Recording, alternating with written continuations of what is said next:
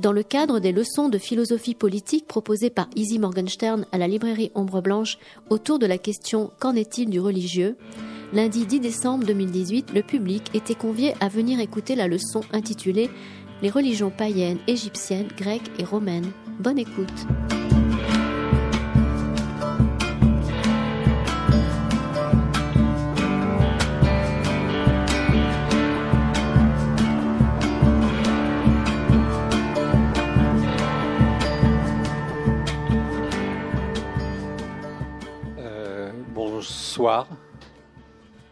On va commencer. Euh, la dernière fois, Torel m'a reproché quand il est arrivé à 5h moins 2, Torel c'est le patron de, la librairie, de ne pas avoir pu venir me dire bonjour parce que j'avais déjà commencé. Et je lui ai dit, mais quand c'est plein, on commence. C'est-à-dire, on ne va pas permettre à des gens d'espérer. Là, je crois qu'il reste encore quelques places. Donc, merci d'être présent par ces temps euh, euh, difficile.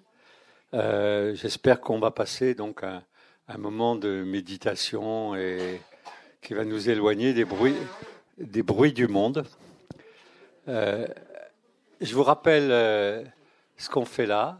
Il y a toujours quelques personnes, pas beaucoup, mais quelques personnes qui viennent pour la première fois. on suit une histoire du fait religieux et dans le cadre euh, de cycles de leçons ou de, conversations, enfin de leçons, parce que conversation, euh, vous vous exprimez pas énormément de, leçons, euh, sur ce qui fait société. Et donc, ce qui fait société, j'y suis allé prudemment. J'ai pas commencé avec ça il y a quelques années parce que c'était déjà toujours, c'était choquant de penser qu'il fallait réfléchir aux religions comme faisant société et pas les aborder sur le plan spirituel ou spiritualistes. Euh, mais maintenant, pour ceux qui sont là depuis un bout de temps, je pense que l'affaire est plus claire. Parmi les dispositifs euh, qui font société, il y a les idéologies, il y a les systèmes de narration, il y a les, les sociétés préalables, les peuples, euh, les groupes qui existent sans qu'il y ait de narration particulière. Et puis, il y a ceux pour lesquels l'obligation qui fait qu'il y a société, passe par des narrations transcendantes, euh, c'est-à-dire qui sont hors euh, de la vie quotidienne euh, de la population. Pour les monothéismes, pour les religions qui ne le sont pas, bon, et j'enlève l'hindouisme, tout ça on le verra, les religions de, de l'Orient, je crois qu'en milieu de, l'année prochaine, enfin, genre mars, avril, pas trop, faut regarder sur le calendrier, on a des dispositifs religieux non transcendants, c'est-à-dire où les obligations ne proviennent pas euh, avec force euh, de quelque chose qui se situe ailleurs que dans la sphère des hommes. Et là, pour le coup, on est tout à fait dans ce que Durkheim dit euh, de Dieu. Il en parle euh, comme moi un peu, enfin c'est moi qui en parle un peu comme lui. Il dit on n'a pas d'infos sur Dieu, donc euh, on va voir les effets. Et les effets, c'est ce qui fait société. Et donc, qui oblige. Il y a deux types dans nos contrées de religion. celles qui sont monothéistes, qui forment une famille, pas spécialement parce qu'elles sont monothéistes, J'y reviendrai, ce pas parce qu'il n'y a qu'un Dieu. Évidemment, ça fait partie du paquet cadeau. Le judaïsme, le christianisme et l'islam se réfèrent à un Dieu, mais l'islam prétend que le christianisme a trois dieux avec euh, Dieu, donc l'Esprit Saint et Jésus. Donc le problème n'est pas l'unicité du divin, mais le fait qu'il y ait un Dieu à plein temps qui est chargé de s'occuper du groupe de fidèles que ce soit un peuple pour les juifs ou l'humanité pour euh, les chrétiens et les musulmans. Et le fait que les dieux s'occupent à plein temps, on va retourner la phrase, le fait que la population, ces intellectuels, ces empereurs, ces, ces prêtres, aient décidé que le Dieu devait être à plein temps en tête à tête avec la population, c'est le contraire de ce qu'on va voir aujourd'hui, c'est-à-dire il n'y a pas de panthéon, il n'y a pas de... c'est vrai pour les religions de type sans écriture, des peuples premiers. Donc je rappelle, ça on avait ouvert le cycle par les religions des peuples premiers les anthropologues n'étaient pas les mieux placés pour essayer de comprendre ça, parce qu'un anthropologue, c'est souvent quelqu'un de laïque, de chez laïque. Donc il arrive à étudier des structures, mais pas des dispositifs religieux. Il a toujours du mal avec ça. En tout état de cause, euh, les peuples premiers, sans écriture, et c'est important de signifier qu'ils étaient sans écriture. Pourquoi? Pas parce qu'ils ne savaient pas écrire, évidemment ils étaient sans écriture parce qu'ils ne savaient pas écrire.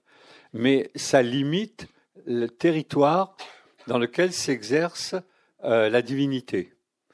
Euh, si vous ne pouvez pas transporter la description que vous faites de vos dieux, des rituels qui vont avec, ailleurs que dans le coin où vous êtes, ça sert à ça aussi l'écriture, c'est-à-dire à communiquer à d'autres. Les religions du livre, les monothéismes, ce sont des religions non territoriales qui ont pu transférer à des gens très lointains des directives, un programme, sans qu'ils soient obligés d'être là ou de leur taper sur la tête ou même de les persuader. Il y a un livre. Dans les peuples sans écriture, c'est ici et maintenant. Des fois, il y a une mémoire, des choses de genre, mais en gros, donc, ce sont des religions ou des phénomènes religieux ou des rituels qui sont extrêmement diversifiés, extrêmement nombreux et qui s'exercent sur des espaces très petits.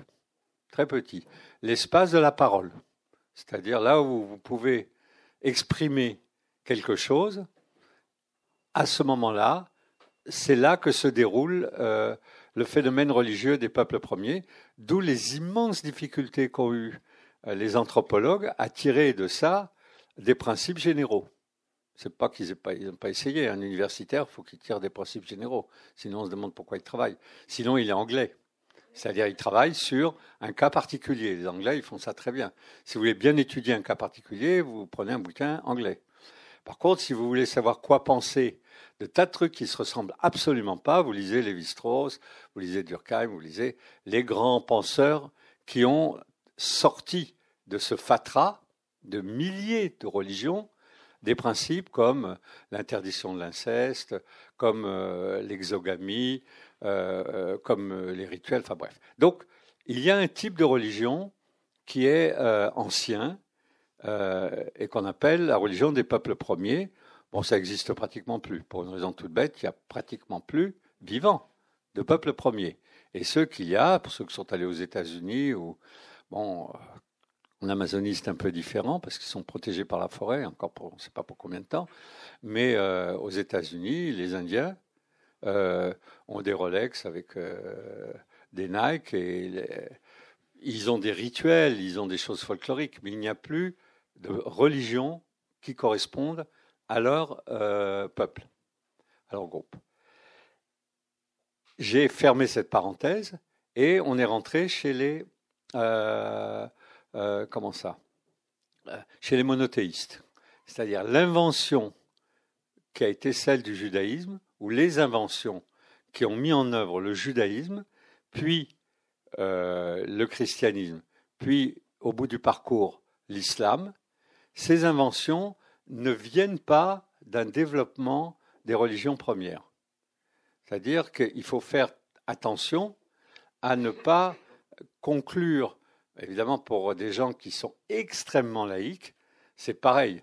Euh, c'est-à-dire les pratiques magiques, euh, les, rituels insensés, les propos qui n'ont ni queue ni tête, et Dieu qui est parfois dans le sous-sol et des fois au ciel et tout ça, c'est développé dans le judaïsme et dans le christianisme, dans l'islam. Mais c'est absolument pas vrai.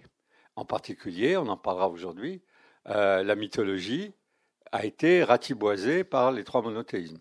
Les monothéismes sont a ou anti-mythologiques. Ça a été un de leurs combats. Ce n'est pas le seul, mais ça a été un de leurs combats. Je, parlerai de la mythologie tout à l'heure.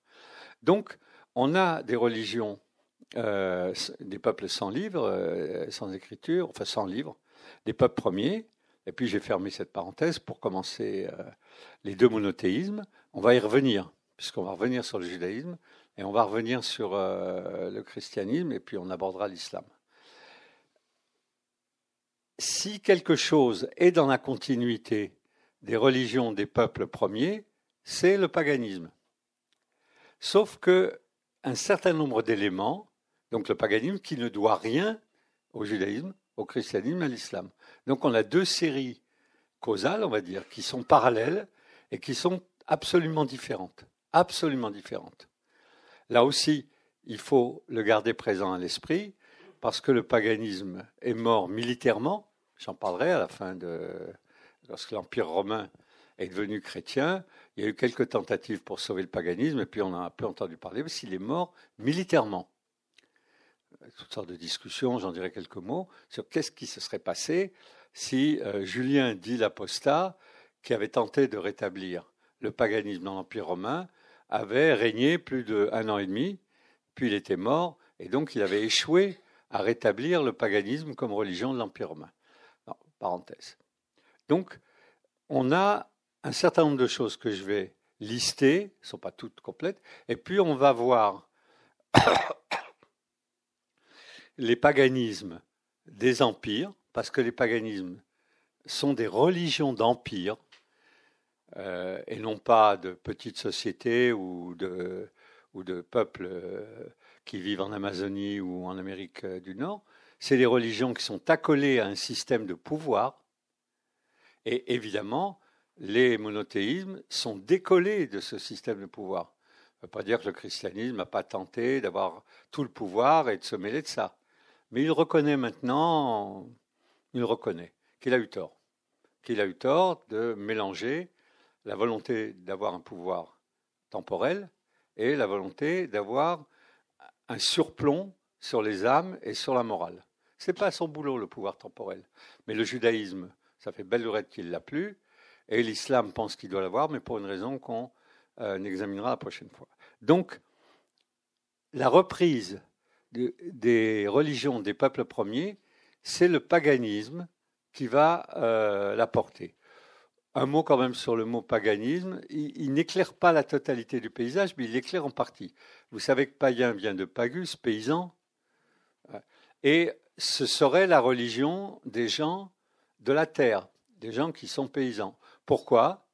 Parce qu'ils sont territorialisés, le paganisme est territorialisé, c'est-à-dire les religions de chaque endroit.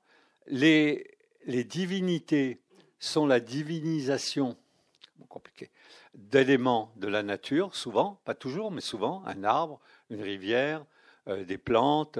Les sacrifices sont faits avec les produits de la nature. Et ce qu'ils en attendent, c'est une régulation de la nature qu'il pleuve quand euh, euh, il faut qu'il pleuve, qu'il arrête de pleuvoir quand il faudrait qu'il arrête de pleuvoir, que les animaux ne meurent pas tous de maladie, que les enfants ne meurent pas tous de maladie, enfin bref, que l'objet, et donc je dévoile déjà une partie de ce qu'est l'esprit païen, qui pour le coup revient.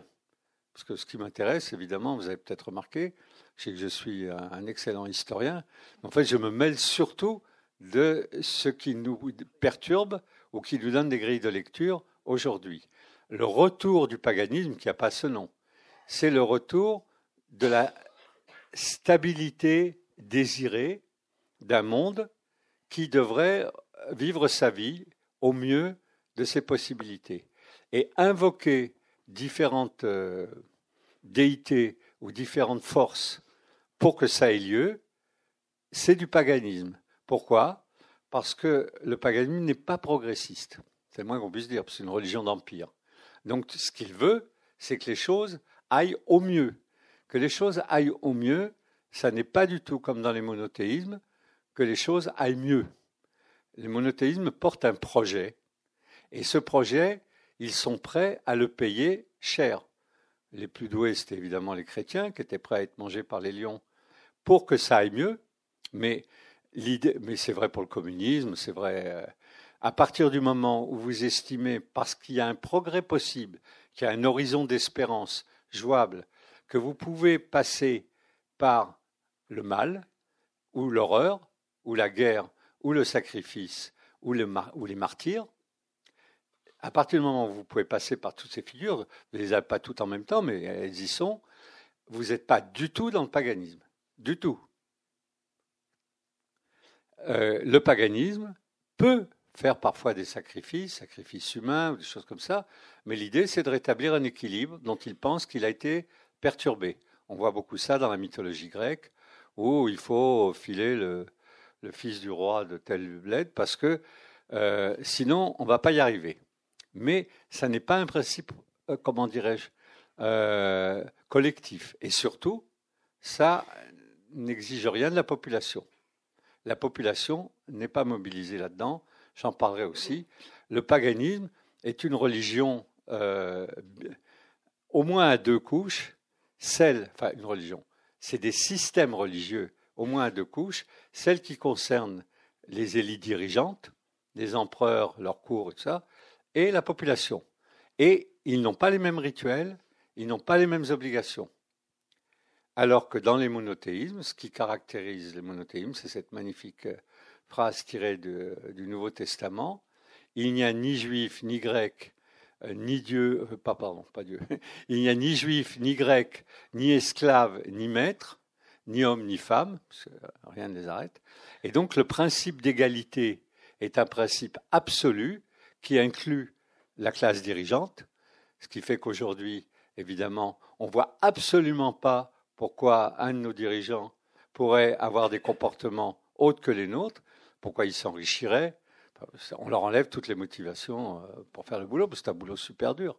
Mais s'il ne peut pas euh, se dégager de cette démocratie absolue qui fait que les religions monothéistes sont faites pour l'ensemble du genre humain, qui que soient ces gens, et qu'ils sont soumis aux mêmes règles éthiques, quelle que soit leur place dans la hiérarchie, à ce moment-là, le monothéisme ne vaut rien.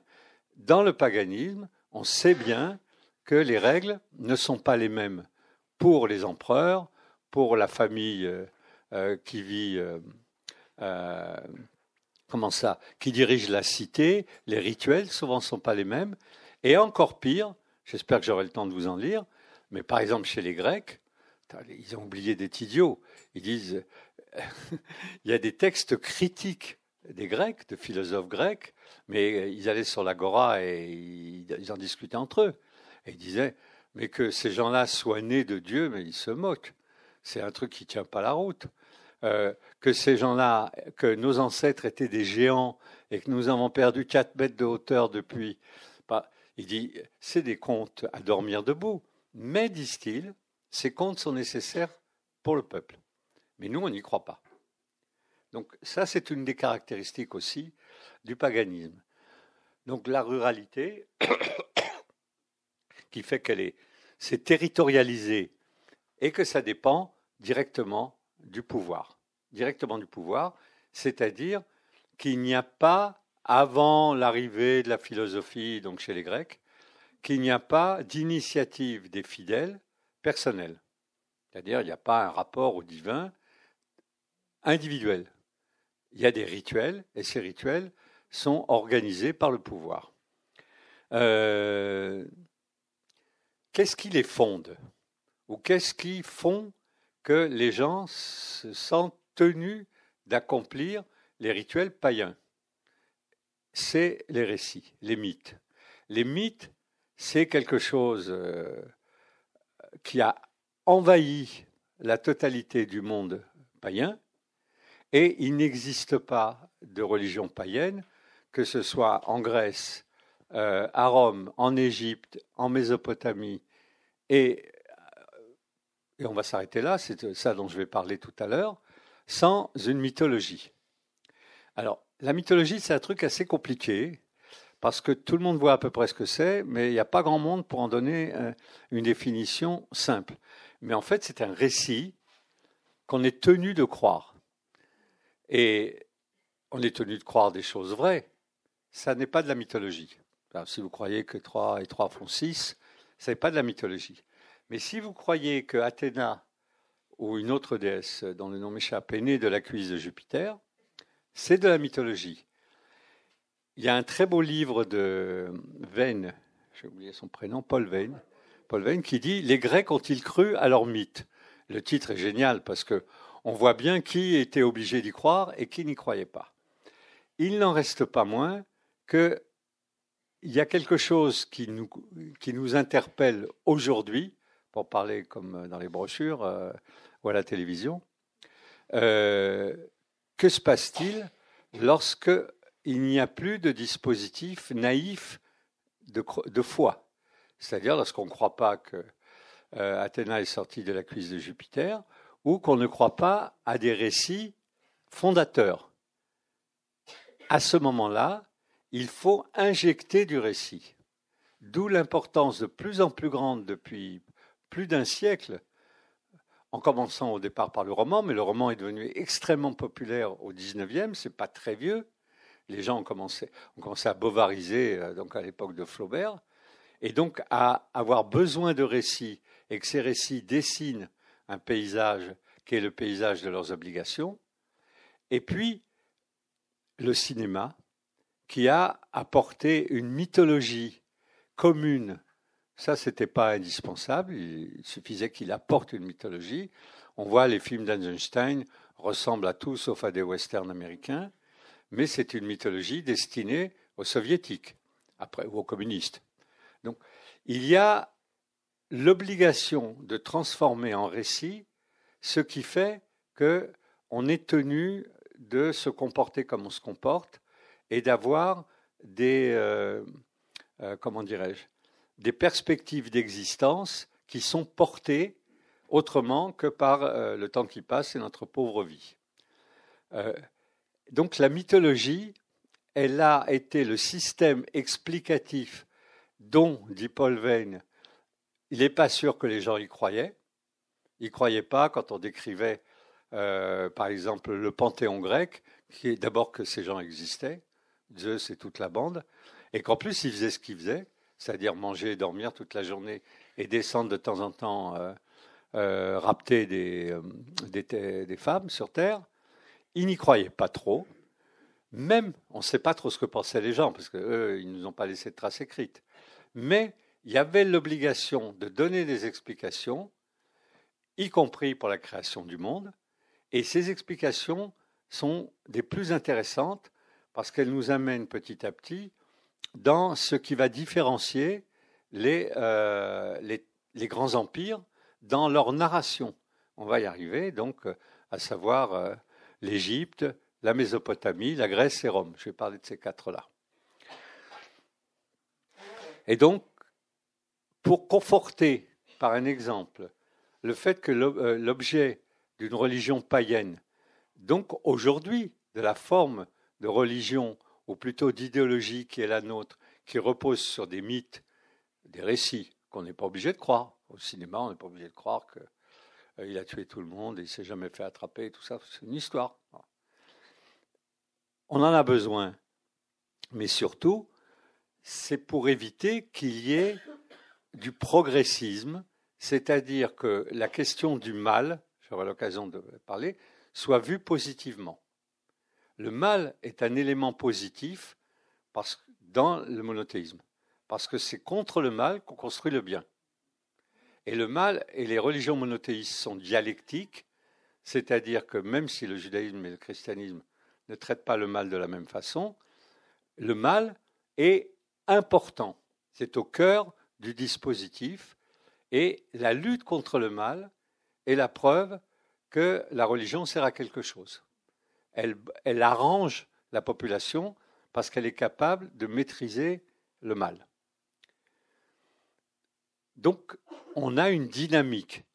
Cette dynamique, c'est, elle est résumée par un verset, euh, pas que, enfin, pas un verset des psaumes, du fond de l'abîme, je t'invoque, ô Éternel, c'est-à-dire c'est quand je suis au fond du trou que je suis au plus près de la rédemption. Je rebondis du fond de la piscine, je rebondis, et nous pouvons construire un monde meilleur à partir du moment où on est au fond du trou. Les marxistes appelaient ça la paupérisation absolue. Ils disaient chic, plus ça va mal, plus ça va aller mieux. Mais c'est une logique qui est pas ridicule parce que le contraire est pire. Cette logique qui est progressiste, et qui paye un prix, à ce progressisme, c'est-à-dire qui accepte la guerre, les massacres, la régression, pour qu'il y ait des lendemains qui chantent, hein, pardon, je citais, elle est à l'opposé du système de stabilité espéré par le paganisme. Et donc je l'illustre par euh, euh, la comparaison entre deux figures euh, importantes des récits religieux, c'est Ulysse et Abraham.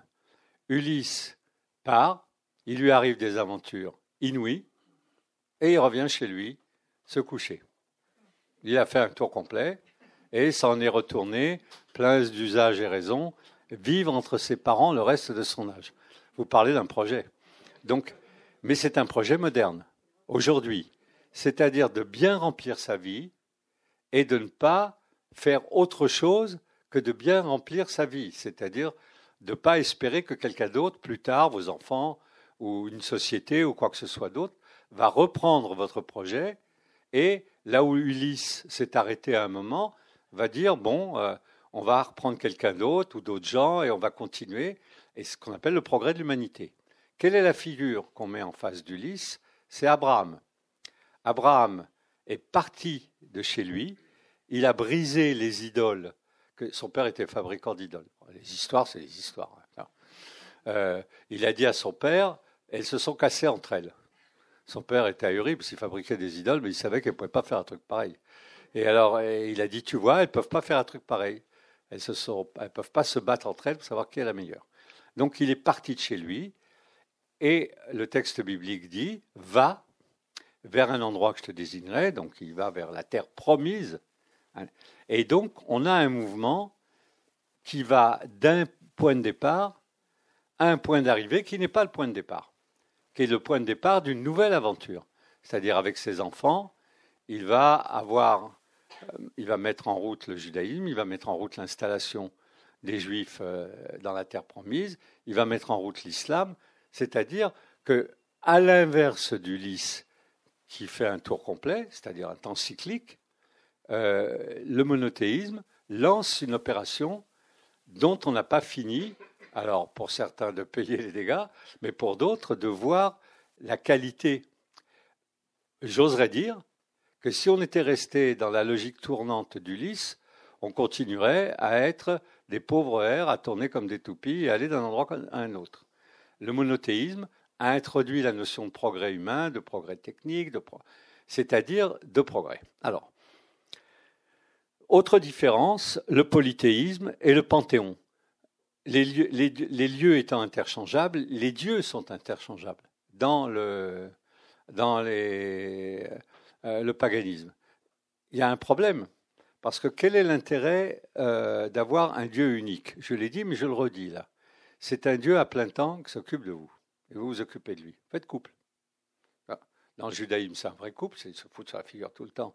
Et on a vraiment l'impression que c'est un couple, c'est-à-dire, le Dieu, je le dis souvent, il dit, mais qu'est-ce qui m'a foutu un peuple pareil? Et le peuple dit, si on avait eu un autre Dieu, on s'en serait mieux sorti. Ce qui n'est pas idiot. Dans le christianisme, euh, le sacrifice du Fils, je parle des récits là, hein, j'étais pas, j'ai pas, j'ai pas assisté à la transaction. Le sacrifice du Fils de Dieu pour les hommes donne une valeur à l'humanité. C'est comme un père euh, qui sacrifie euh, une partie de lui pour que l'affaire continue, pour que les hommes aient de la valeur. Dans l'islam, c'est plus compliqué. Dieu est très loin et euh, personne ne lui adresse la parole et il adresse la parole à personne. Mais on a le même principe. C'est un Dieu qui est dédié à l'humanité et l'humanité fait la route avec lui. Parce qu'ils savent que quand ils seront morts, ils seront avec lui. Donc, ce type de divinité n'est pas le type de divinité du paganisme.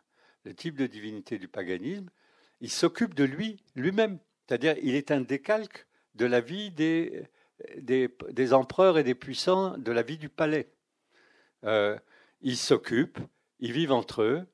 Euh, dans les récits de la mythologie grecque, la création des hommes, pendant une longue période, les hommes ont vécu avec les dieux, ils n'avaient rien à faire, ils étaient nourris, logés, blanchis avec les dieux.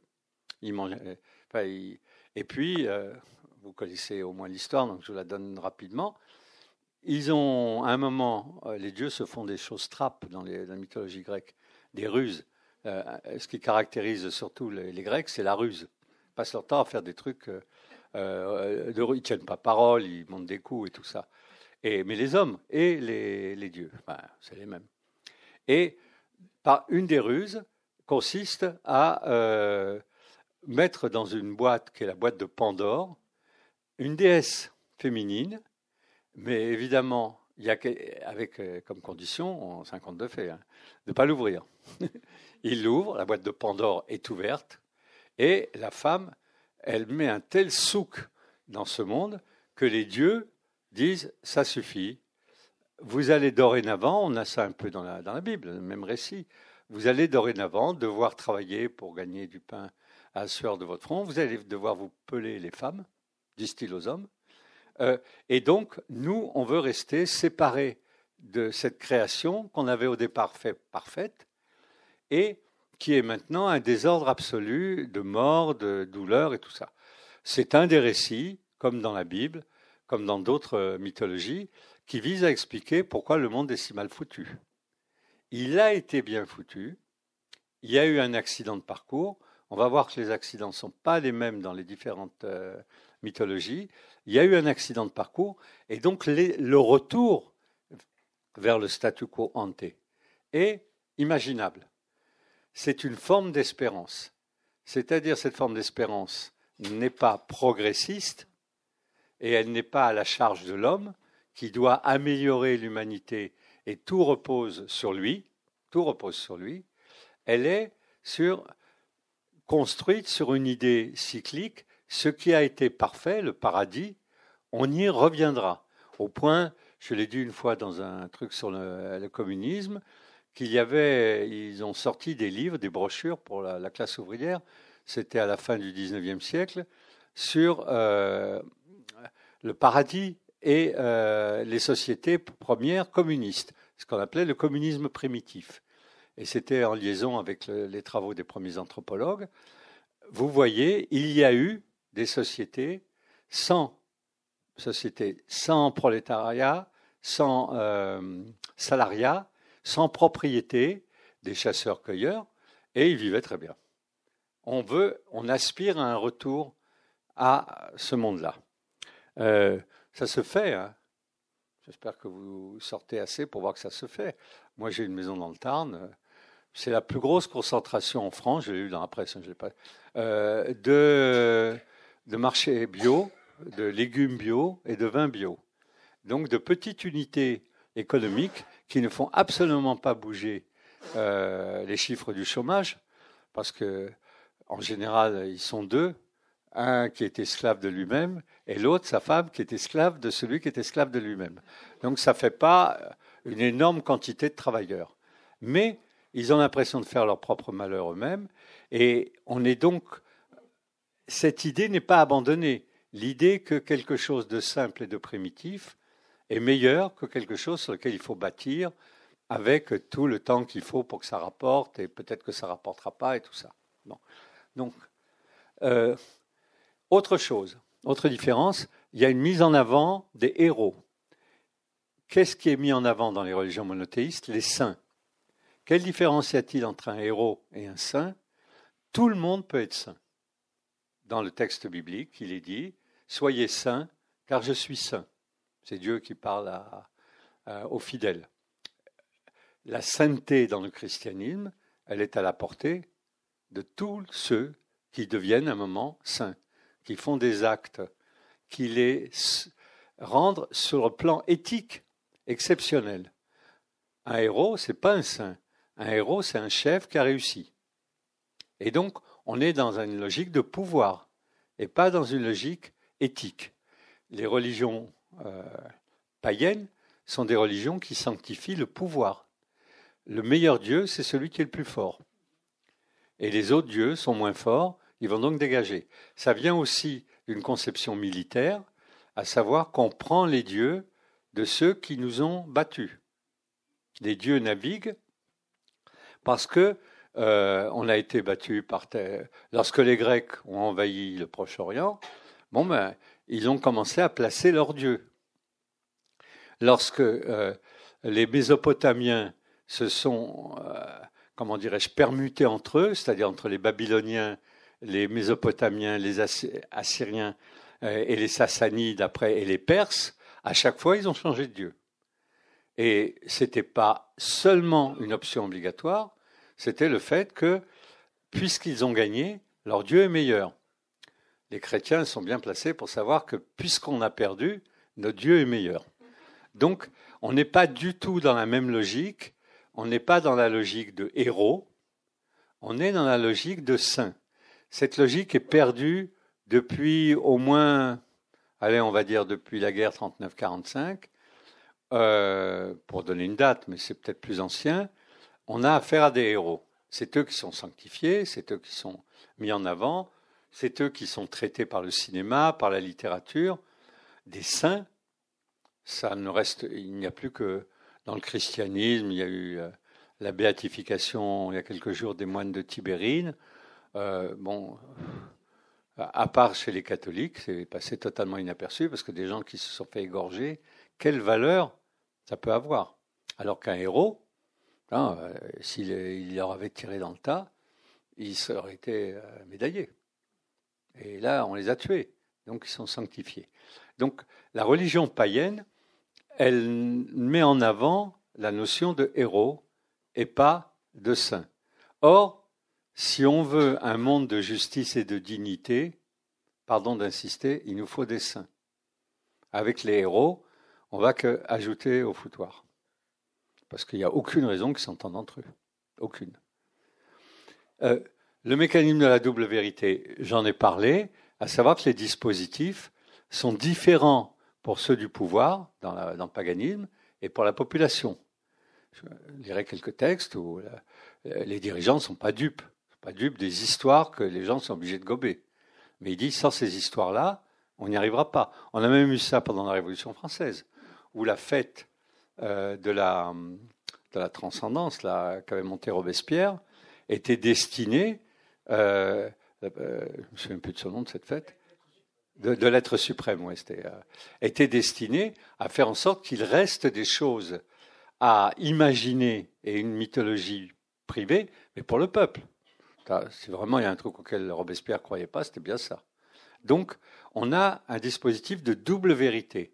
Ce dispositif de double vérité a été ratiboisé par euh, le judaïsme, le christianisme et l'islam. Le judaïsme parce qu'il n'avait plus de classe dirigeante quand il s'est créé. Il n'y avait plus de rois, plus de prêtres et plus de lumpen.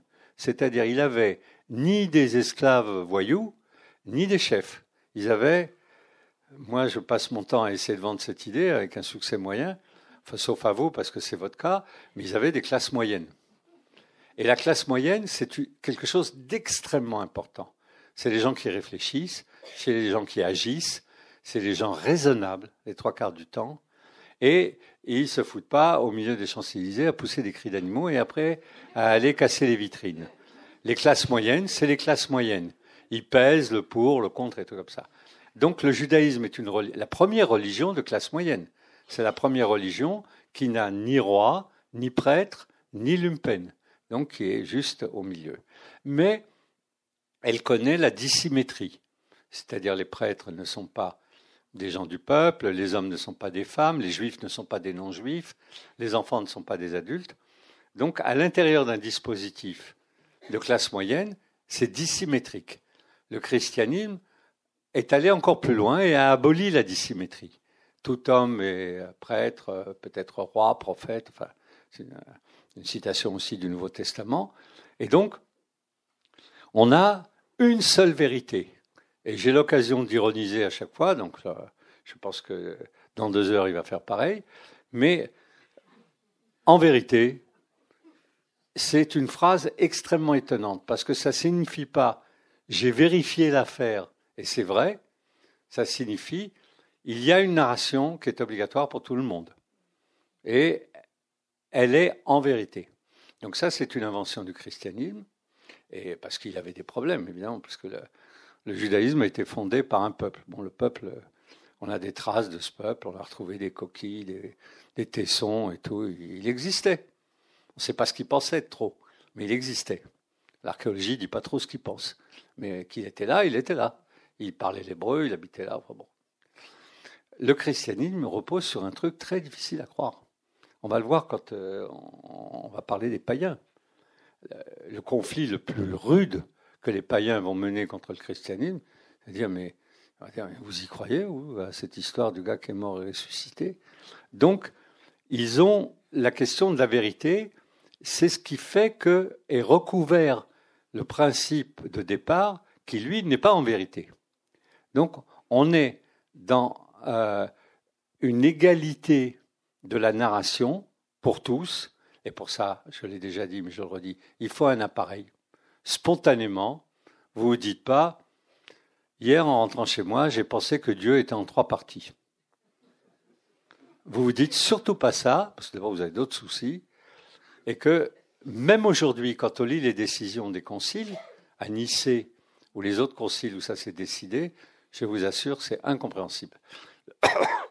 Le seul truc qu'on comprend, c'est qu'à un moment, Constantin, l'empereur, le concile était chez lui, à la maison, dans ses appartements d'été au bord de la mer Noire.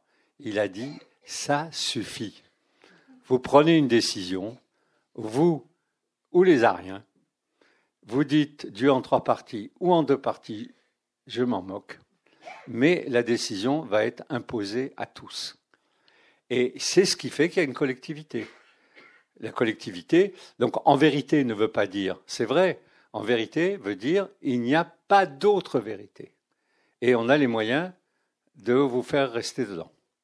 Mais les gens l'acceptent. Enfin, je veux dire, si vous voulez qu'il y ait une collectivité, ou vous êtes tombé dedans de naissance, comme les juifs, ou vous acceptez qu'elle soit obligatoire.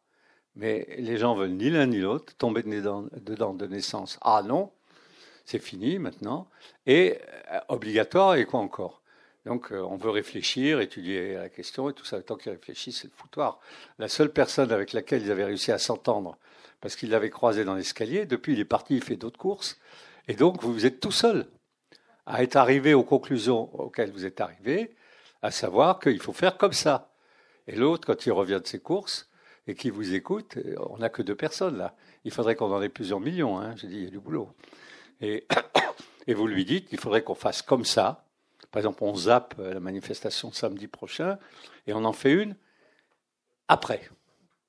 Et le gars, il dit non, pendant que je faisais les courses, je suis arrivé à la conclusion inverse.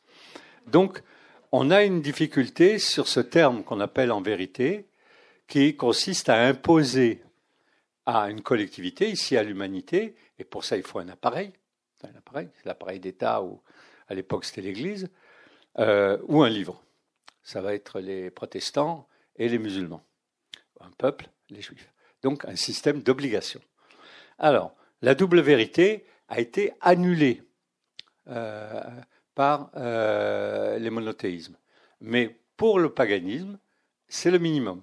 Parce que si la classe dirigeante, les empereurs tout, commencent à croire aux récits insensés qui circulent, surtout que c'est souvent eux qui les commandent pour qu'on les écrive et tout ça, on n'est pas sorti de l'auberge. Et c'est dans les difficultés qu'il a, Platon, à construire un système qui tient la route, on ne dira jamais assez de mal de Platon, surtout ici, qu'il a introduit euh, des mythes. Alors vraiment, un philosophe qu'on croyait sérieux et tout. Il s'est senti tenu d'inclure des narrations qui, un mythe, ça se discute pas. Un mythe, euh, voilà, c'est comme ça. Ça s'accepte une fois que vous n'avez pas le choix. Si vous avez le choix, vous en prenez un autre. Mais ça se discute pas. Vous dites pas, euh, euh, Zeus n'a pas pu faire un truc pareil, ça lui ressemble pas du tout. Personne n'a dit une phrase de ce genre. Alors, autre chose, on avance. le rapport à l'histoire. Les monothéismes ont inventé cette phrase qu'on a retrouvée jusque dans le marxisme, donc c'était des idéologies progressistes, faire table rase du passé. Les Pagani, pour pouvoir construire du neuf et faire une société qui, comment dirais-je, ne porte pas les séquelles du poids des années passées qui sont ou des siècles passés qui sont fatalement moins bien que la situation à laquelle on veut aboutir. C'est-à-dire, on a l'idée qu'on vivait mal, qu'on vivait dans un monde qui n'était pas au point, et donc on ne veut pas se traîner le passé. un empire, donc c'est du passé, faisons table rase. Pour le judaïsme, donc euh, Abraham se met en route. Pour le christianisme, il y a un événement, c'est Jésus. Et pour l'islam, il y a un bouquin qui tombe euh, sur Mahomet, bon, il tombe lentement, 22 ans, mais il a le, démarrage de quelque chose. C'est pour ça qu'on les appelle aussi des religions euh, historiques, parce qu'elles elles sont censées avoir été déclenchées par un événement. Lorsque on est dans un empire, ce qui compte, c'est l'ancienneté. La légitimité de gens qui n'ont aucune légitimité, parce qu'ils ont le pouvoir, c'est de dire on a toujours fait comme ça. Et on a toujours fait comme ça, donc vous n'allez pas changer ce qu'on a fait. L'Empire romain a tenu tant qu'il y avait des Romains. Il n'est pas mort de la discussion que les Romains avaient entre eux sur euh, Rémus et Romulus. J'espère que vous ne croyez pas ça, qu'ils étaient au bistrot en train de dire Tu le crois, toi, cette histoire de Romulus et Rémus? Non, ça faisait partie de l'appareil mythique de l'Empire romain. Ils sont morts euh, du délabrement économique qui a été le leur et du christianisme, de coups qu'ils ont reçus. Le judaïsme n'est pas mort de la contestation des récits euh, fondateurs. À savoir Noé euh, en bateau, tout ça, pendant 40 jours, il a plu, puis avec un couple de chaque animal. Je ne crois pas une seconde à cette histoire. Il n'est pas mort de ça. Ce texte est encore dans la Bible. Adam et Ève au paradis, où c'est encore de sa faute. Si à elle, s'ils sont plus au paradis, c'est encore dans le document. Ils n'ont pas expurgé. Le jour où ils expurgeront, il n'y aura plus rien. Donc, la question n'est pas, euh, comment dirais-je, de renoncer euh, à ces récits, mais de considérer que ces récits ne sont que des récits et qu'après on passe à autre chose. Dans le paganisme, on ne sort pas du récit. On ne sort pas du récit. Euh, et dernier point, avant de faire un peu de géographie, de se promener, la question du mal. La question du mal, elle est très étonnante parce que euh, elle n'a pas toujours été une question. Et dans le judaïsme, par exemple, on en voit des traces dans ce monothéisme-là, qui est totalement indifférent à la question du mal. il dit euh, il y aura du mal, il y a du mal, il y a toujours des gens qui font des choses mal. Quand ils le font mal contre Dieu, c'est terrible, mais entre eux, il faut réparer. Le mal qui est fait à son voisin, le mal qui est fait à la personne avec qui on vit, ça se répare. C'est-à-dire, on fait en sorte que la société continue en dépit du fait qu'on a mal fait. Il faut ajouter le mot faire à mal. Il n'y a pas de dimension métaphysique. Le mal n'est pas une puissance métaphysique. Le christianisme, qui pense que la méthode employée par le judaïsme n'est pas la bonne, et qu'il faut extirper le mal de l'homme et de la femme, enfin de l'humanité, pour que la société s'améliore, le judaïsme dit de toute façon, il y aura du mal. Donc, il faut se débrouiller pour qu'on sache éviter que ça fasse trop de dégâts. Le christianisme dit le problème, ce n'est pas la société et le fait qu'il y ait beaucoup trop d'imbéciles qui font des trucs de travers, et donc ça dysfonctionne. Parce que c'est ça. Quand la société va pas bien dans le judaïsme, c'est qu'elle dysfonctionne et que c'est des idiots qui, l'ont, euh, ont mal fait. D'où le Talmud et l'étude. Comment comprendre ce qui fonctionne bien. Dans le christianisme, il dit c'est pas le monde, c'est l'homme. Le mal est en lui, il faut donc l'extirper de lui. Mais il n'y a pas que le christianisme. Dans certains paganismes, la question du mal est intrigante. Pourquoi? Parce qu'il se lance dans des récits de création où des dieux tout-puissants ont mis le monde en marche. Et s'ils ils sont tout-puissants, pourquoi est-ce qu'il y a du mal? La question est posée aux chrétiens aussi. Elle n'est pas posée aux juifs et pas posée aux musulmans. Elle est posée aux chrétiens. Mais même dans les religions païennes, comment se fait-il que ce monde dysfonctionne puisqu'il a été créé par un bon Dieu ou par un Dieu extrêmement puissant? Et en fait, cette problématique-là va recevoir des réponses relativement différentes selon les différents empires. Bon, on va y passer, alors on va commencer. L'Égypte. Je ne vais pas rentrer dans les détails euh, de trop. D'abord parce que ça va vous assommer, mais je pense que pour beaucoup d'entre vous, soit vous aimez beaucoup l'Égypte, soit vous aimez beaucoup la Grèce et tout. Donc vous connaissez par cœur la liste des dieux. Moi, non. J'ai essayé de me faire des listings, mais il y a des endroits où ils sont plus de 1000. Et, et en plus, leurs histoires sont des histoires extrêmement euh, tricotées et extrêmement tarabiscotées. Donc je vais donner ce qui me semble être les grands principes. Euh, L'Égypte est un empire très ancien. Je commence par lui parce que c'est le plus ancien. Il a une stabilité politique qui ressemble à sa stabilité géographique, c'est-à-dire un très grand fleuve qui chaque année euh, sort de son lit, permet euh, une économie, une agriculture relativement correcte, assez abondante, et ce rythme qui est un rythme cosmogonique, mais en même temps naturel, stable, il faut le conforter. C'est tout. C'est beaucoup, mais c'est tout. À savoir, la religion ou les immenses quantités de rituels en Égypte visent à euh, conforter ou à accompagner ce qui est déjà le dieu principal, qui, il y en a eu plusieurs des dieux principaux, mais au moins un qui nous est resté, c'est Ra, le, le dieu soleil. Il fait ça. C'est Ulysse au carré. Il se lève, il fait le parcours, il se couche. Donc, ils disent qu'ils font des prières pour être sûr qu'il va se relever le lendemain matin. Moi, j'en crois pas un mot. Ils le remercient d'être là, et puis voilà, ils vont se coucher, et puis le lendemain, il est là à nouveau. Quand même, au bout d'un certain temps, il voit bien qu'il revient à chaque fois. Donc, la question, elle est d'assurer que cette stabilité ne soit pas perturbée. Et donc, on l'assure comment euh, Comme dans n'importe quelle religion, euh, païenne en tout cas, je vous en dis quelques mots, il y a des sacrifices, des sacrifices d'herbes, à savoir là c'est pour que l'agriculture rende euh, les produits qu'on espère, des sacrifices animaux, là c'est pour que l'élevage, le labour et tout ça. Et puis il y a des euh, sacrifices, des fois humains, pour la divinité que représente le roi, le roi, le pharaon. Pharaon, c'est le mot pharaon, c'est roi, c'est le roi. Et donc, les rituels, qu'est-ce qui leur manque? Et les Grecs s'en sont aperçus quand ils ont commencé à voyager et qu'ils ont sont rendus compte de la religion en Égypte. Il n'y a pas de transcendance du tout. C'est-à-dire, il n'y a pas le sentiment qu'on peut modifier le destin collectif du peuple ou des rois ou des choses de genre en s'adressant à des forces transcendantes on contrôle le fait qu'on ne les a pas perturbés, mais normalement, c'est le fils ou la sœur du pharaon qui prend euh, la, suite quand le fils ou la sœur meurt.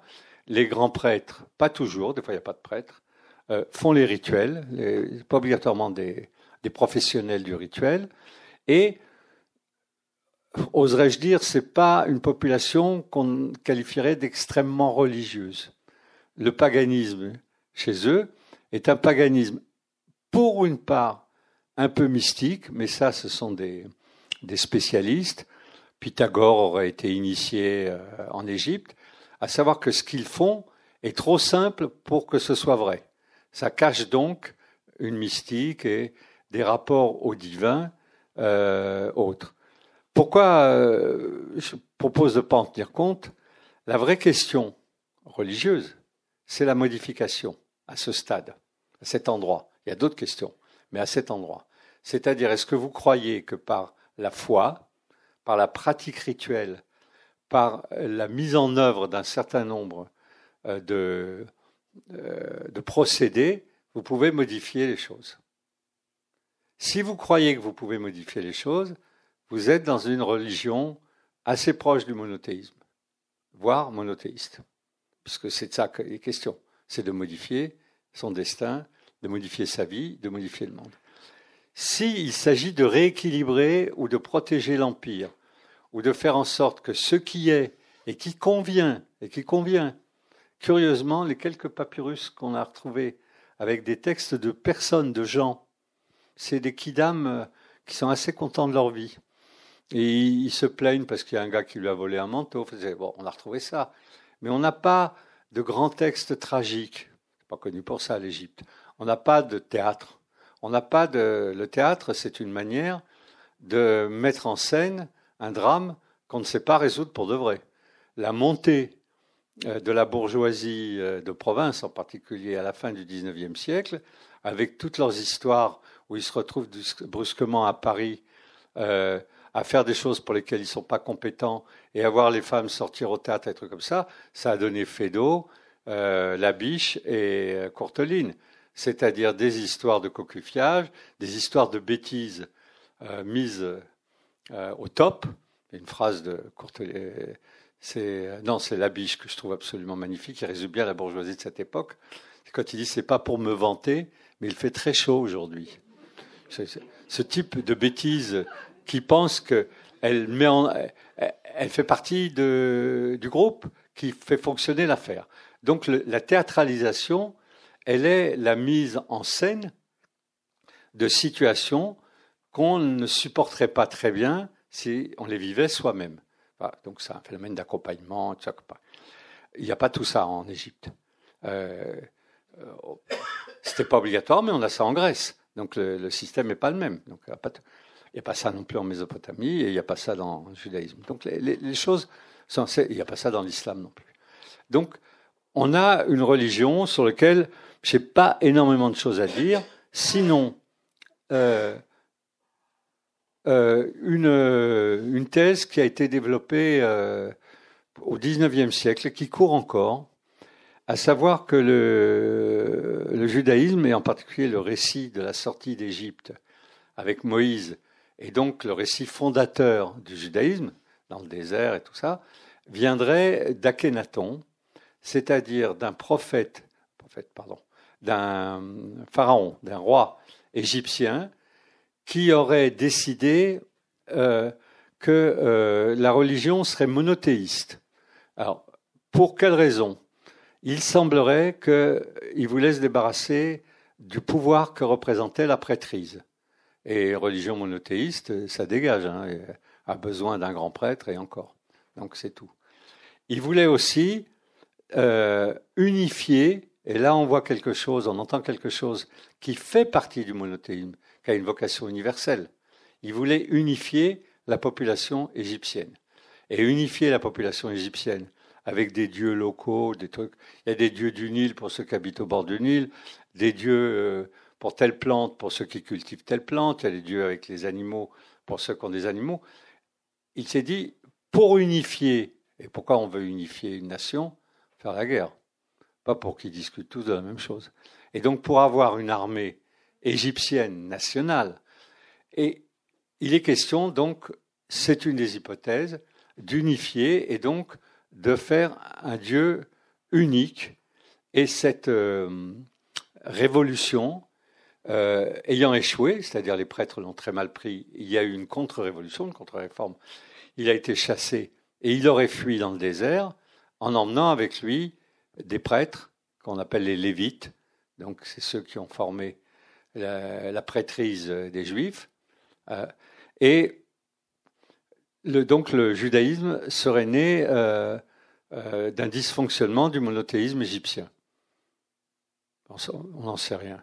Donc parmi ceux qui ont inventé cette histoire, il y a des gens malveillants, c'est évident. Le judaïsme n'est pas né de lui-même. Donc toutes les occasions de dire du mal de, la religion, en plus. Jésus, son père était un, soldat romain. Dès qu'il s'agit de décaniller euh, l'ennemi, tout est bon. Ce qui est intéressant, c'est que ça n'a pas marché, que cette notion de transcendance, ça aurait été le dieu soleil. Il avait choisi un dieu, ils avaient une équipe de communication. Donc ils ont choisi le dieu qui collait le plus à cette idée d'universel et qui pouvait fédérer non seulement la population égyptienne, mais au-delà. Donc voilà sur l'Égypte. Euh, c'est pas le, le, plus intrigant sur le plan religieux. Alors évidemment, euh, il y a les tombes, il y a le culte des morts, c'est très important, mais euh, le culte des morts, ça n'est pas la même chose que la résurrection de Jésus qui doit revenir pour finir le travail. Du tout. Il est conscient, ou les gens qui ont écrit le bouquin sont conscients que vu que, je parle de Jésus, vu que quand il a été crucifié et qu'il est mort, il n'y a pas eu de grosse différence entre avant et après, il faut bien qu'il revienne pour finir le travail. On n'a pas du tout ça, du tout ça dans le culte des morts égyptiens, du tout. On a un culte des morts essentiellement basé sur le fait qu'à un moment, ceux qui ont eu du pouvoir auront à nouveau du pouvoir. Donc, euh, euh, et cette idée aussi qui est pénible à tout le monde, mais en particulier aux, gens qui ont du pouvoir, c'est vraiment pas acceptable que quelqu'un de ma qualité meure. C'est un problème, euh, ça les turlupine plus que, le commun des mortels, on va dire, comme son nom l'indique. Alors, en ce qui concerne la Mésopotamie, la Mésopotamie, elle est très intéressante parce que elle est le cœur de nombreux courants religieux euh, païens. Et ces courants ont fécondé une grande partie des religions, et en particulier le judaïsme, et sans doute le christianisme, et pourquoi pas l'islam. Et donc, il faut qu'on s'y arrête un petit peu. D'abord, l'endroit. Il y a eu plusieurs empires, pas un seul, c'est pas comme l'Égypte. Il y a eu euh, toute une série d'empereurs euh, babyloniens, puis les, les, Perses, puis les Mèdes, puis les Parthes, puis les Sassanides. Donc, c'est un vaste endroit depuis qu'il y a la guerre là-bas en Irak et on le voit souvent à la télé. C'est du sable et des grands fleuves. Et donc, il y a une dimension métaphysique qui est territoriale. En fait, il n'y a rien à voir par terre. Il faut, vous êtes, il faut lever les yeux au ciel et vous regardez les, les étoiles. C'est une religion d'étoiles, de, de chaldéens, c'est-à-dire des chiromanciens qui interprètent les astres. Mais c'est pas tout. Il y a eu différentes vagues euh, d'envahisseurs. Et parmi euh, ces vagues-là, une des premières, c'est celle qui a fondé le zoroastrisme. Alors, euh, le zoroastrisme, c'est une religion assez étonnante parce que dans le Coran, les zoroastriens sont considérés comme un monothéisme, et ils sont donc considérés comme protégés en payant des taxes, qu'on appelle des dhimmi, comme les juifs, les chrétiens. Il y a trois catégories de population qui ne sont pas à massacrer et qui ne sont pas des infidèles dans le Coran. Et d'ailleurs, d'une certaine façon, quand ils ne sont pas énervés, ils ne sont pas massacrés. Quand les musulmans ne sont pas énervés, ils ne sont pas massacrés. C'est les juifs, les chrétiens, qui sont monothéistes, et les zoroastriens. Les zoroastriens ont comme caractéristique d'être une religion avec un seul Dieu, ou un Dieu supérieur à tous les autres, donc on est dans une catégorie qui est assez proche de ce qu'on connaît, mais avec des rituels qui ne sont pas des rituels qui obligent à une forme d'obéissance et de transcendance. C'est-à-dire on a l'appareil du monothéisme, ça ressemble à du monothéisme, ça a le goût du monothéisme, mais ça n'en est pas. Et ce qu'elle introduit et qu'on va retenir, parce que ça, on l'a encore aujourd'hui, c'est que le monde a été créé avec une, à travers ou, en, comment dirais-je, euh, en tenant compte d'une lutte entre la lumière et les ténèbres, et ce qu'on pourrait considérer le bien et le mal. La religion qui a succédé au zoroastrisme, c'est le masdéisme. Comme son nom l'indique, c'est une lumière, euh, c'est une religion de loupiote, parce que ils ont donné son nom à, des ampoules électriques. mais le masdéisme est plus ancien que. L'idée est que le monde est partagé entre bien sûr le jour et la nuit, mais les ténèbres et les lumières. Et les lumières, c'est ce qui fait que la vie vaut la peine d'être vécue, et les ténèbres, c'est ce qui fait que la vie vaut pas la peine d'être vécue et qu'on est dans, euh, on est mort, on va mourir. Euh, d'où vient, que dit pardon la narration euh, masdéenne sur euh, la guerre des fils de la lumière contre les fils des ténèbres? Je prends exprès un texte qu'on a trouvé à Qumran, qui est un texte juif, mais l'idée est la même. Elle vient du fait qu'il y a peut-être des dieux il y a sûrement un Dieu, mais il y a une crise dans les hautes sphères. Alors, on peut le prendre comme un truc familial, là encore. Il y a un couple, il se fout sur la figure, la lumière et les ténèbres, et c'est les enfants qui trinquent. C'est toujours comme ça. Donc, l'idée, elle est quand même qu'il euh, faut abonder la lumière et lutter contre les ténèbres. Donc, c'est une religion qui demande, à travers toutes sortes de rituels, une certaine part d'activité aux fidèles. Mais en même temps, il est question de maintenir un équilibre tel que la lumière l'emporte régulièrement sur les ténèbres, et que la lumière l'emportant sur les ténèbres, on est sous la pression des ténèbres, c'est-à-dire du mal absolu, mais on tient bon. Ça, c'est une religion païenne qu'on connaît et qu'on a, même si on n'est plus masdéen. À savoir que euh, en médecine, euh, comment on dit qu'un corps bien portant, c'est un corps silencieux, que, au fond, quand il ne se passe rien de terrible, c'est qu'on a réussi à maîtriser ce qui est terrible.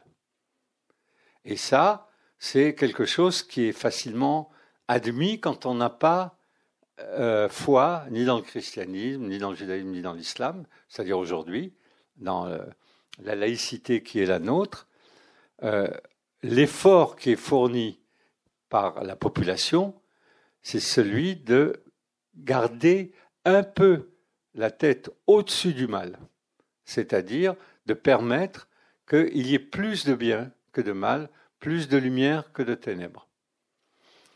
Euh, le conflit des, euh, des différents partenaires, en tout cas pour Zarathustra, a beaucoup stimulé Nietzsche, qui cherchait lui aussi un moyen de se débarrasser du monothéisme, il a dit sur le christianisme une phrase absolument épouvantable de justesse. Il a dit c'est la révolte des esclaves dans la morale. Et on aurait tendance à lui dire so what? C'est une bonne nouvelle.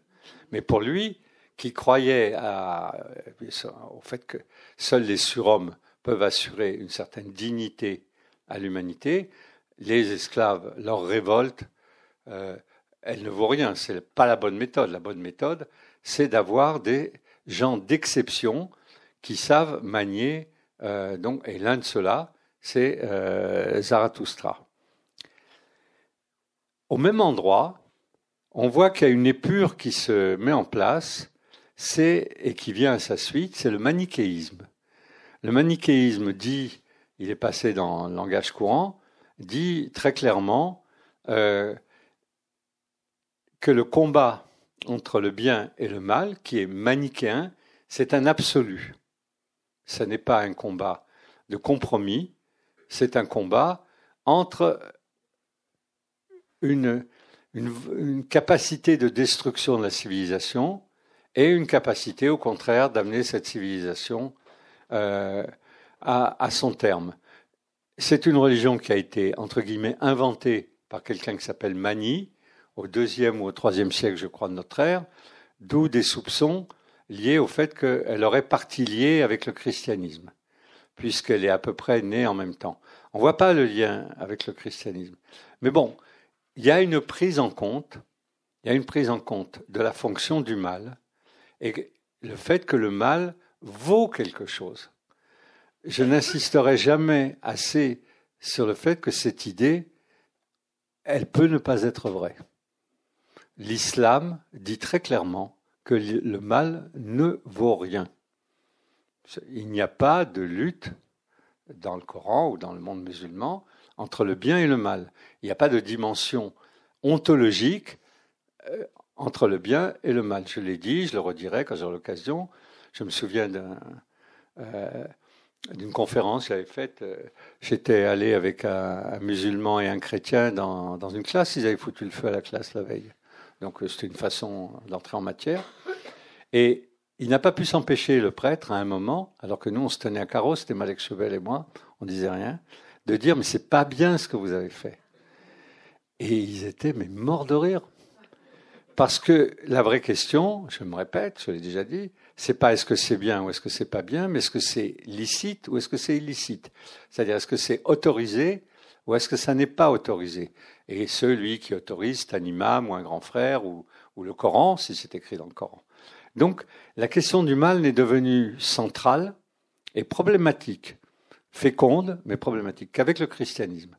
Maintenant que le christianisme, la parenthèse chrétienne se referme, là aussi, j'ai provoqué un peu de remous euh, dimanche, j'étais dans une paroisse quand même. Mais j'ai dit c'était une, une parenthèse de 2000 ans, mais c'est une parenthèse. Les deux religions normales de cette affaire, c'est le judaïsme et l'islam. Et l'ensemble est en train de refermer la boîte du christianisme qui a inventé quelque chose d'inouï, il faut quand même le dire, d'inouï, qui a donné les lumières. Ça, franchement, euh, euh, mais euh, on commence à comprendre comment ça dysfonctionne. Avant, quand ça dysfonctionnait, on ne pouvait pas en parler. Maintenant, on peut dire. Et donc, la question du mal comme moteur, comme moteur du religieux, elle est une hypothèse. Et oserais-je dire une hypothèse peut-être pas bonne. Il faut être prudent, mais peut-être pas bonne. C'est-à-dire aller parler poliment à un nazi en lui disant c'est pas bien ce que vous faites, c'est peut-être pas la meilleure façon. Peut-être pas. Mais bon, on a l'occasion d'en reparler. Mais euh, à ce moment-là, dans le manichéisme, il y a cette idée que le mal doit être, euh, qui n'est pas un mal métaphysique, hein, mais euh, dysfonction, doit être euh, tenu la tête sous l'eau et, et que le comportement exemplaire des fidèles du manichéisme permet que la société soit meilleure. Je parle de religions qui n'existent plus. Hein. Donc c'est la preuve de rien, c'est les empires qui les ont fait naître qui n'existent plus. Mais comme ce ne sont pas des empires qui ont fait naître le judaïsme, le christianisme et l'islam, ils existent encore. C'est important parce que pour les gens que ça énerve, il y en a des gens que ça énerve. Il faut qu'ils essaient de comprendre aussi pourquoi il y en a encore, des juifs, des chrétiens et des musulmans. Parce qu'ils ne dépendent pas directement des pouvoirs qui les ont fait naître. Ce pas des pouvoirs qui les ont fait naître, c'est des gens. Et tant qu'il y aura des gens, il y aura des hypothèses chrétiennes, juives ou musulmanes. Alors, dernière euh, euh, philosophie religion née en Mésopotamie, c'est euh, le gnosticisme. Et le gnosticisme, c'est très intéressant parce que ça a toujours existé, mais à des degrés divers. Comme son nom l'indique, c'est la gnose, à savoir, c'est le savoir, c'est l'idée que ceux qui savent seront sauvés. On voit bien à quel point c'est exactement le contraire de laisser venir à moi les pauvres en esprit ou les petits-enfants, enfin peu importe. C'est-à-dire que pour le christianisme, qui est une religion de salut, le salut ne provient pas de la connaissance, c'est très clair. Dans l'islam non plus. Dans le judaïsme, c'est plus compliqué, parce que ce n'est pas une connaissance absolue. C'est-à-dire c'est pas la connaissance en, soi, c'est-à-dire les sciences, les mathématiques. C'est la connaissance du sens que revêt euh, l'Ancien Testament. Donc c'est pas, on peut pas filer ça à un gars qui fait, des, fait de la physique ou de la chimie et lui donner l'Ancien Testament à lire euh, ou des maths et il verra pas trop euh, comment tirer de la science de ce truc-là. Donc on a cette idée que ceux qui connaissent les secrets de la création, c'est-à-dire qui sont en contact avec le point de départ de la création, qui sont donc des savants, des gnostiques, vont être sauvés. Et le processus pour être sauvé, c'est la connaissance, ou l'étude, comme on veut. On a dans des volets mystiques pas mal de gnostiques, et en particulier la mystique juive, la Kabbale, qui est une mystique de l'étude, et pas une mystique euh, collée au plafond. Et elle est, pour une part, c'est la thèse de Gershon Scholem, euh, une gnose. Peu importe, c'est une discussion qu'on aura peut-être quand on, parlera de, du judaïsme la prochaine fois. Il n'en reste pas moins que cette idée, elle fausse euh, ce qu'il faut comprendre de la religion, mais elle a du poids. C'est-à-dire des gens, souvent des gens très bien, disent, mais si je comprends, si je suis savant, si je suis raisonnable, si je peux sortir de la création ce qui en fait le fonctionnement. Bien entendu que le monde sera meilleur, et bien entendu que je serai sauvé.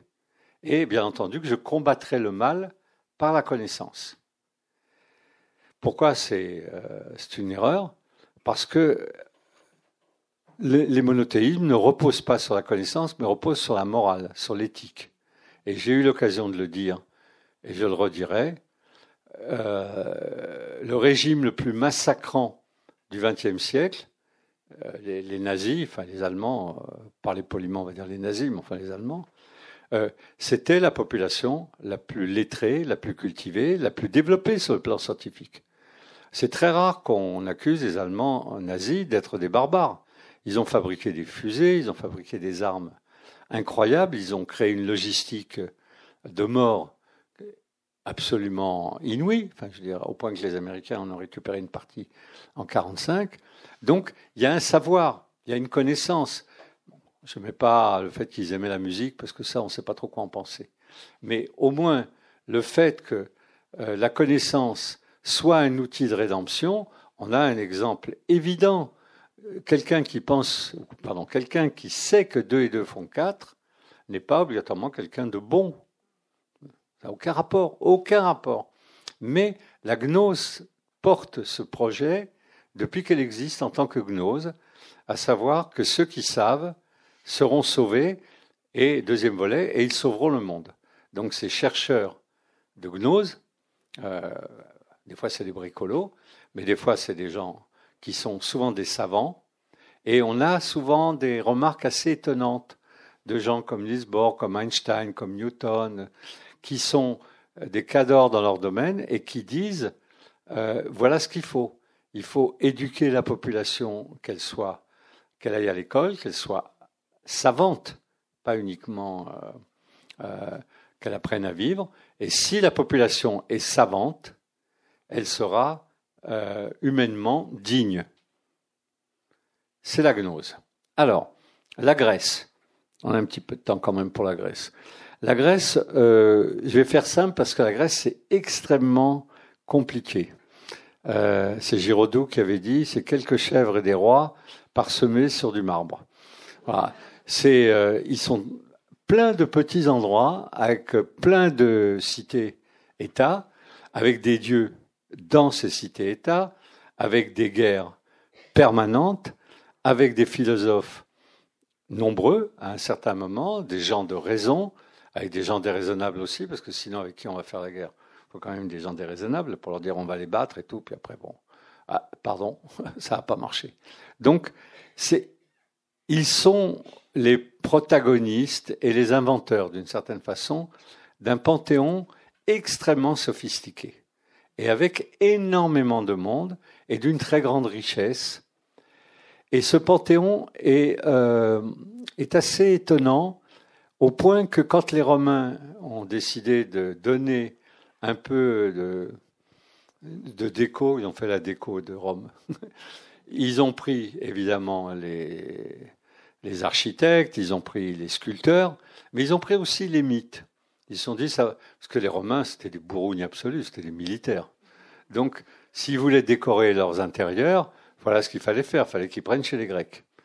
Et donc, la, mythologie grecque, elle est empreinte d'une certaine façon d'un pessimisme, en tout cas c'est comme ça que je le vois, et j'avais lu euh, des textes de Vernon qui m'avaient pas mal éclairé là-dessus, euh, sur une certaine vanité qu'ils intègrent de leur propre existence et de leur propre destin. À savoir qu'ils auraient pu être des dieux, c'est quand même eux qui ont inventé tout ça. Ils auraient pu être des dieux, mais finalement, il n'y a que les dieux qui ont des vies de dieux, et eux sont condamnés à des vies de demi-dieux, pas des vies de traîne savate, de demi-dieux, c'est-à-dire des êtres d'exception, mais pas comme ce qu'ils ont inventé. Et il y a une nostalgie et une mise en scène de cette nostalgie dans le théâtre grec qui est absolument magnifique, des conflits entre les dieux et entre les injonctions des dieux. Euh, euh, Antigone, c'est une pièce absolument magnifique parce qu'elle traite de la question politique et de la question humaine de la dignité de chacun, et en même temps, c'est un problème de pouvoir. Moi, j'ai vu un paquet d'Antigone. Bon, dès que je comprends qu'ils vont la planter, Antigone, pardon, qui vont planter Créon, c'est-à-dire celui qui est chargé de faire marcher la société. Si je peux partir, je pars, parce que c'est pour montrer que le gars qui fait le sale boulot, qui, a été l'élu, qui est le chef de toute cette bande et qui a des soucis, et sa sœur en plus lui pourrit la vie. Donc si c'est lui qui est euh, euh, la honte du dispositif, il n'y a, pas de pièce.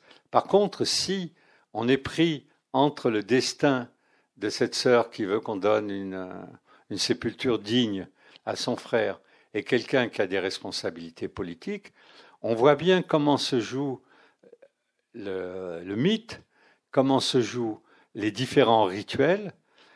Il se joue dans une articulation entre le pouvoir politique et le fait qu'il faut donner aux gens un principe espérance.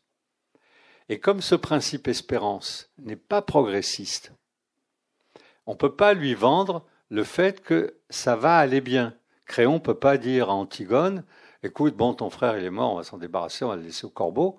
Mais si tu as un autre frère, avec lui, ça ira mieux. Pas de sens, c'est pas de pièce.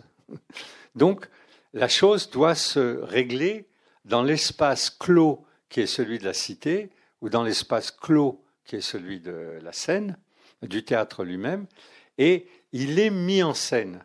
C'est-à-dire, il est donné à voir aux gens en disant, voilà dans quel drame nous nous trouvons nous nous trouvons entre le, comment dirais-je, entre une tragédie inassumable et en même temps des événements concrets qu'on doit prendre en compte. Je ne me souviens plus qui a dit ça. Ah ben si, ça va, voilà, il suffit que je dise, je m'en souviens plus. C'est un Kreutz, ça doit dire quelque chose, un, un théâtre autrichien rigolo comme c'est pas permis. Il y avait eu quelques mises en scène à Toulouse de lui. C'était sinistre, on s'endormait tout de suite. Mais il avait expliqué, c'était le théâtre du quotidien, c'était dans les années 80, je crois, un truc comme ça. Il ne se passait strictement rien. Ils étaient à table. Les Allemands font ça super. Hein. Ils étaient à table et ils discutaient peu. À un moment, ils disaient quelque chose. Et elle répondait pas parce qu'elle faisait la gueule, puis après elle répondait un peu, et comme ça. Et la pièce pouvait durer. Euh, il y avait une pièce euh, de Kreutz qui t'était donnée, qui, où c'était ça, ils étaient à table pendant une heure, euh, Haute-Autriche, je crois, ou Basse-Autriche, bon, peu importe. Et Kreutz a été interviewé, c'est pour ça que je vous raconte cette histoire. Il ne se passe rien, et il dit le drame de notre société et de notre époque, c'est que plus aucune tragédie n'est possible. Et donc, on est condamné. Alors, lui, comme il ne pouvait pas faire des comédies, parce qu'il n'avait pas le talent pour ça quand même, il pas. On est condamné à faire du badin ou de l'anodin. Or, je ne veux pas dire, peut-être que pour les plus vieux d'entre nous, on échappe encore un peu au badin et à l'anodin, mais pas nos gosses. Donc, euh, l'exceptionnel, ils le prennent par instant.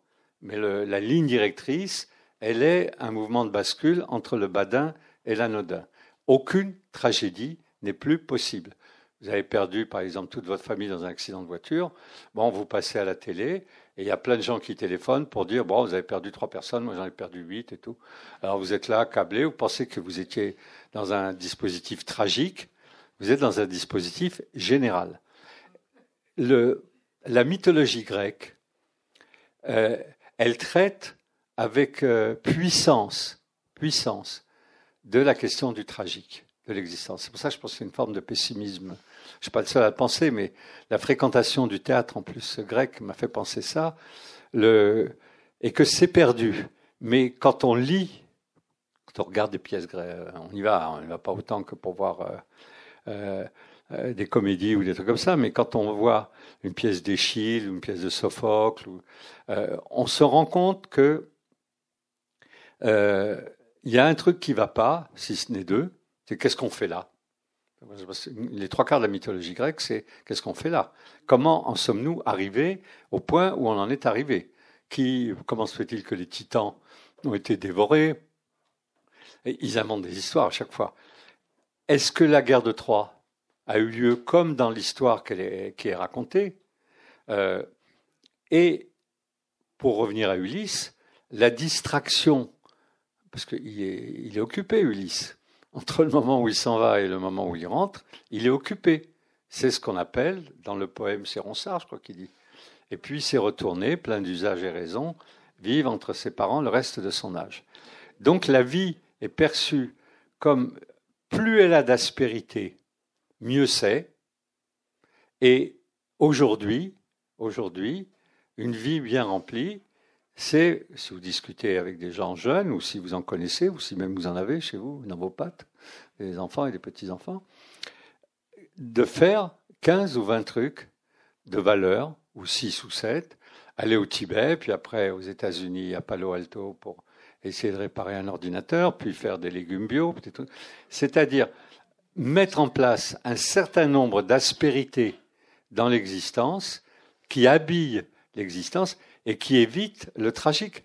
Parce que le tragique, quel est son problème? C'est en ça qu'il est religieux. C'est qu'il ne peut pas se dénouer.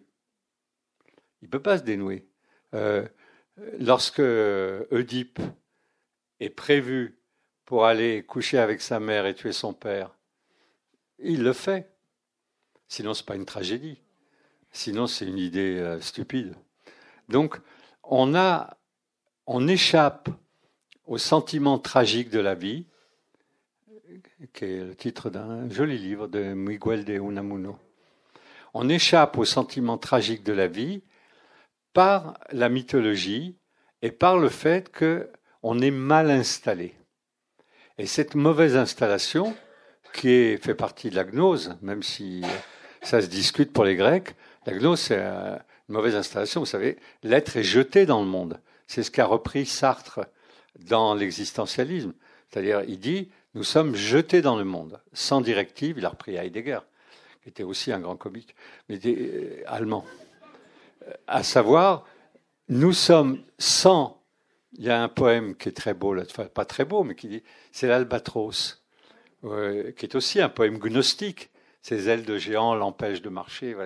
Il est débarqué sur le pont d'un navire et il ne sait pas quoi faire de lui-même ne pas savoir quoi faire de soi-même, être jeté dans le monde sans un but clair, parce ne sont pas progressistes les Grecs, ils ne sont pas assez nombreux non plus pour avoir des, projets euh, de classe moyenne. Ils n'ont pas de classe moyenne. Ils ont juste une classe dirigeante et des esclaves à plus savoir où les mettre. Donc, on est dans quelque chose qui, a, euh, qui sur le plan narratif, est magnifique, parce qu'ils ont beaucoup creusé la question, puis c'est des, un peuple, euh, comment dirais-je, très imaginatif. Mais on est dans une religion qui va se faire laminer quand euh, le christianisme, enfin le, judaïsme, va tenir bon contre les Grecs. C'est déjà un truc, c'est-à-dire les Grecs vont pas venir à bout du judaïsme entre le IIIe siècle de notre ère et et la chute de, Rome, c'est-à-dire le, royaume des Maccabées, et puis le christianisme. La, Grèce sera déjà hors circuit, mais le christianisme qui va avoir à lutter contre les philosophes grecs emportera euh, la bataille haut la main, et c'est le moment de le placer. C'est quelque chose de particulièrement intrigant. Les pères de l'Église étaient, la quasi-totalité, étaient des profs de philo. En grec, balèze en grec et tout.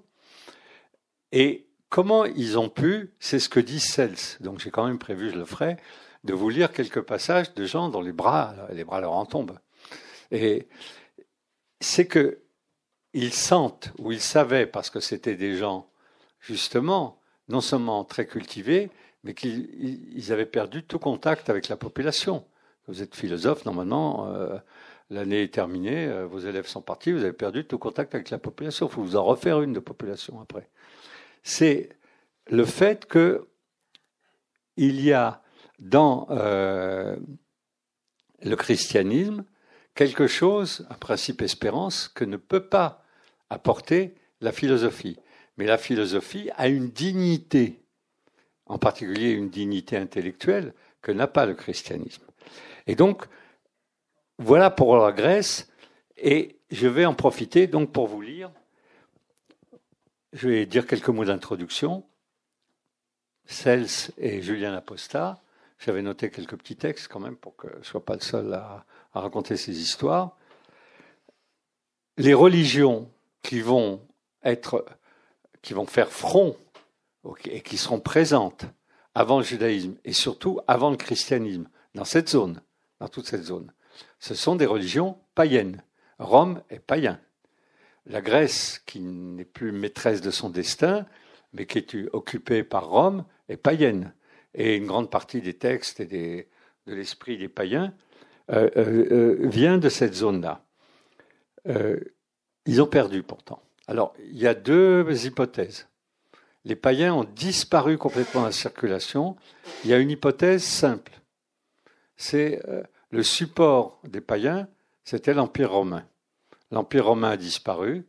Il n'y a plus de raison qu'il y ait une religion qui est une religion raccordée à cet empire. Il y a une autre hypothèse, parce que je vous en dirai quelques mots. Julien l'Apostat a failli rétablir le paganisme en pleine montée du christianisme euh, dans l'Empire romain. Il a failli y avoir un moment de retour. Euh, euh, comment, lorsqu'il y, il y a à nouveau un empereur ou un roi après une période de république, c'est-à-dire une, voulais Ils se sont retrouvés avec l'hypothèse de faire à nouveau du paganisme la religion de tous, de tous. Euh, ils ont raté ce qui faisait la spécificité du christianisme, en partie du judaïsme. Le judaïsme était déjà un peu hors circuit. À savoir que c'est le christianisme qui est la religion de tous. Le paganisme, c'est la religion des lettrés. Et être raisonnable ne suffit pas pour pouvoir faire fonctionner une collectivité. Alors je vais vous lire deux, euh, textes.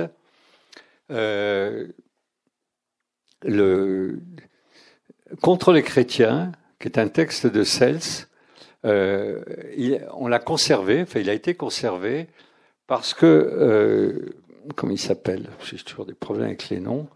Évidemment, il n'y a personne de plus connu que lui. Euh, c'est euh, voilà. Bon, je retrouverai son nom. A écrit a écrit un texte, un apologiste chrétien, a écrit un texte qui s'appelle Contre Cels, sept volumes, c'est pas rien. Wilk, pardon Origène, merci. Voilà. Origène. Et grâce à Origène et à sa démonstration contre Cels et le fait qu'il le, cite copieusement, copieusement, on pense qu'il y a à peu près 90% du texte de Cels qui est passé dans la critique que Origène en fait. Donc il y a des gens malveillants, évidemment, qui ont reconstitué le texte euh, de Cels. Et là, on est au deuxième siècle de notre ère. Donc le christianisme n'est pas encore une religion officielle, mais il est déjà une religion bruyante et qui est qui s'attaque de plein front, euh, de plein fouet, frontalement au paganisme. Donc c'est la raison pour laquelle Cels est un païen. C'est la raison pour laquelle je vais vous en lire quelques bouts. Alors en particulier, euh, c'est très bien, hein, c'est bien écrit, Cels. Et il y a eu énormément de textes de ce genre, des textes de païens qui ont critiqué les apologistes chrétiens. Mais les chrétiens, c'est eux qui ont gagné, et donc ils ont tout foutu à la poubelle, brûlé, donc il reste rien. Ils n'ont pas brûlé les textes d'origine parce qu'ils n'ont rien brûlé d'origine. Donc, alors, premier chapitre, tout début, c'est objection contre les chrétiens au point de vue du judaïsme et très généraux de la secte et de la propagande chrétienne.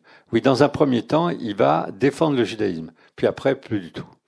Et il dit, euh, les objections viennent d'elles-mêmes contre les juifs et les chrétiens. Euh, et, attendez, je ne suis pas sur la bonne page, page 15, c'est pas la bonne page du tout, je me disais, c'est marrant. Voilà. Voilà. C'est l'introduction qu'il donne à son texte. Il y a une nouvelle race d'hommes nés d'hier, donc récents. Récents, c'est très important dans leur esprit. Ce qui est nouveau ne vaut rien. Alors, on a fait tout chemin depuis. Euh, sans patrie, donc, qui sont dispersés partout et qui sont aterritoriaux. Évidemment que c'est la force du monothéisme, c'est d'être aterritorial. Sans patrie, ni tradition antique. ils vont contester au judaïsme le fait d'être plus ancien que, euh, euh, que Platon. Ligués contre toutes les institutions religieuses et civiles, c'est-à-dire ligués contre Rome.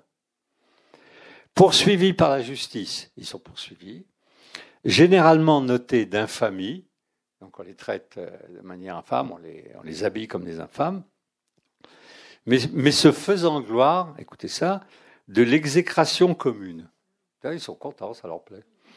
Ce sont les chrétiens. Les collèges autorisés se réunissent ouvertement et au grand jour.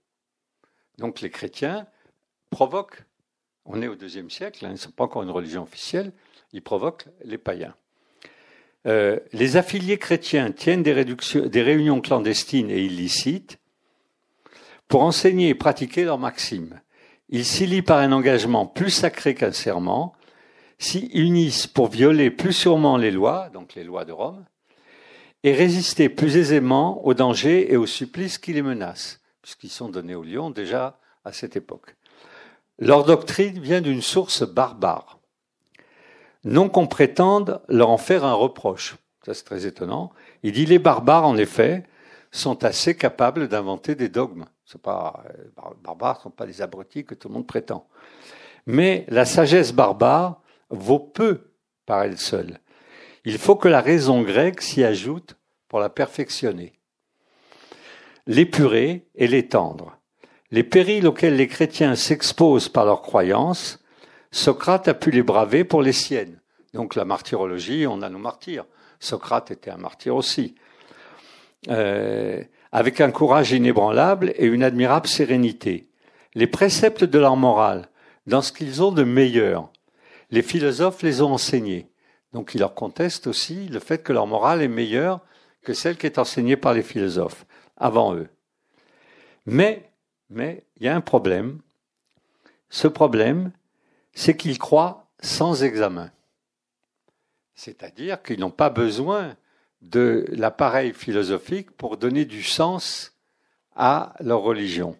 Ceux qui croient sans examen tout ce qu'on leur débite ressemblent à ces malheureux qui sont la proie des charlatans et courent derrière les métragyrtes, je ne sais pas ce que c'est, les prêtres mitriaques ou sabadiens et les dévots d'Hécate ou d'autres divinités semblables. La tête perdue dans leurs extravagances et leurs fourberies. Il en est de même des chrétiens. Plusieurs parmi eux ne veulent ni donner ni écouter les raisons de ce qu'ils ont adopté. Ils disent communément N'examine point, crois plutôt. Et ta foi te sauvera. Il est au courant. Et encore, la sagesse de cette vie est un mal et la folie un bien. Donc, encore un petit bout. Euh, qu'est-ce qu'il il parle de Moïse? Bon, c'est pas très utile. Là, 18, 50, il y a encore un petit bout que je voudrais vous lire. En fait, Cels critique le christianisme parce que le christianisme est insensé, qu'il n'est pas soumis à la raison, et il n'est pas bluffé par le fait qu'ils ont des martyrs. Il dit nous aussi, Socrate aussi est mort dans la dignité comme un martyr. Il dit par contre, ce sont des vanupiers, ce sont des voyous, ce sont des bons à rien, c'est la lie de la terre, c'est-à-dire, ils ne trouvent pas que le fait d'avoir une religion pour la lie de la terre, c'est nécessaire et utile pour les abandonner euh, de l'humanité. Et il dit, ils se sont embarqués dans quelque chose dont on ne comprend pas les tenants et les aboutissants, parce que la raison n'y trouve pas sa place. Alors, où est-ce que j'avais trouvé encore un petit bout?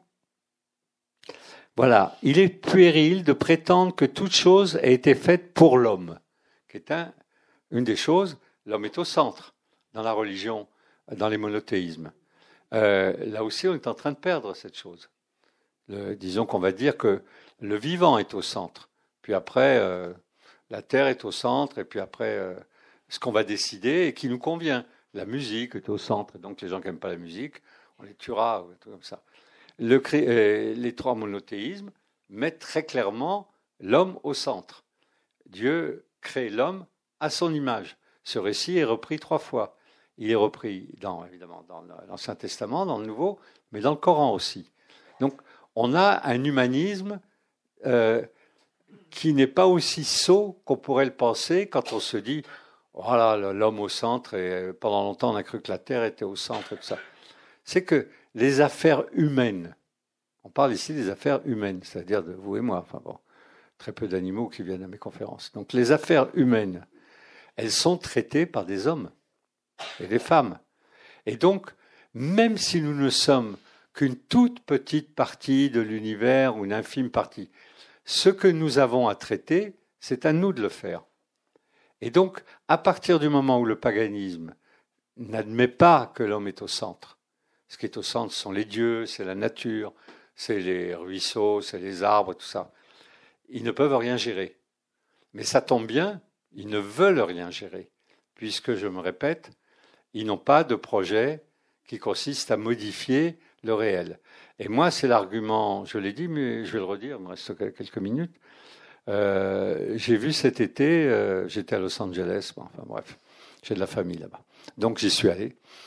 Et il y avait une manif sur un trottoir, ah, pas comme ici, hein. ils étaient sur le trottoir, il y avait quatre flics, ils étaient cinq ou dix mille, il n'y en avait pas un qui marchait par terre, ça dans la chaussée, et ils avaient des panneaux ah, pour dire ce qu'ils voulaient. Et il y avait euh, une caméra qui filmait ça pour les nouvelles du soir. Beaucoup de jeunes, c'était des véganes. Très important à Los Angeles, euh, c'est la patrie de ce genre de choses. Et au moment du défilé, on était en voiture, donc on peut circuler. Enfin, je dis, ça n'a rien à voir avec ce qu'on voit ailleurs. il faut la manif, là où ils ont demandé l'autorisation, et voilà, ils peuvent la faire. Il y avait euh, un petit groupe, pas mal de filles, jeunes aussi, avec des panneaux. Sur le panneau, il y avait leur slogan. Et, sur le slogan, on voyait un poulet, mais un poulet euh, euh, pas du tout plumé, un poulet, une photo de poulet, quoi. Et il y avait marqué Quelle différence y a-t-il entre lui et nous? Et on, suppose qu'il voulait dire qu'il n'y en avait pas. C'était un être vivant. Ah, voilà. Ah, évidemment, si euh, j'avais eu le temps, je serais descendu de la voiture, mais il fallait se garer, pas, on peut pas se garer, les flics vous courent après. Et j'aurais commencé à discuter avec elle. J'ai dit, est-ce que vous invitez les poulets à vos réunions? Est-ce qu'ils participent au vote? Et euh, voilà, c'est-à-dire comment est-ce que vous gérez euh, votre projet, parce qu'ils ont un projet, avec les animaux. On comprend très bien que l'idée que les animaux doivent être traités avec dignité, parce que c'est des êtres souffrants, il n'y a rien à dire. Mais qui puisse être mis sur un pied d'égalité avec le genre humain, empêche tout. Pouvez plus rien faire. Plus rien.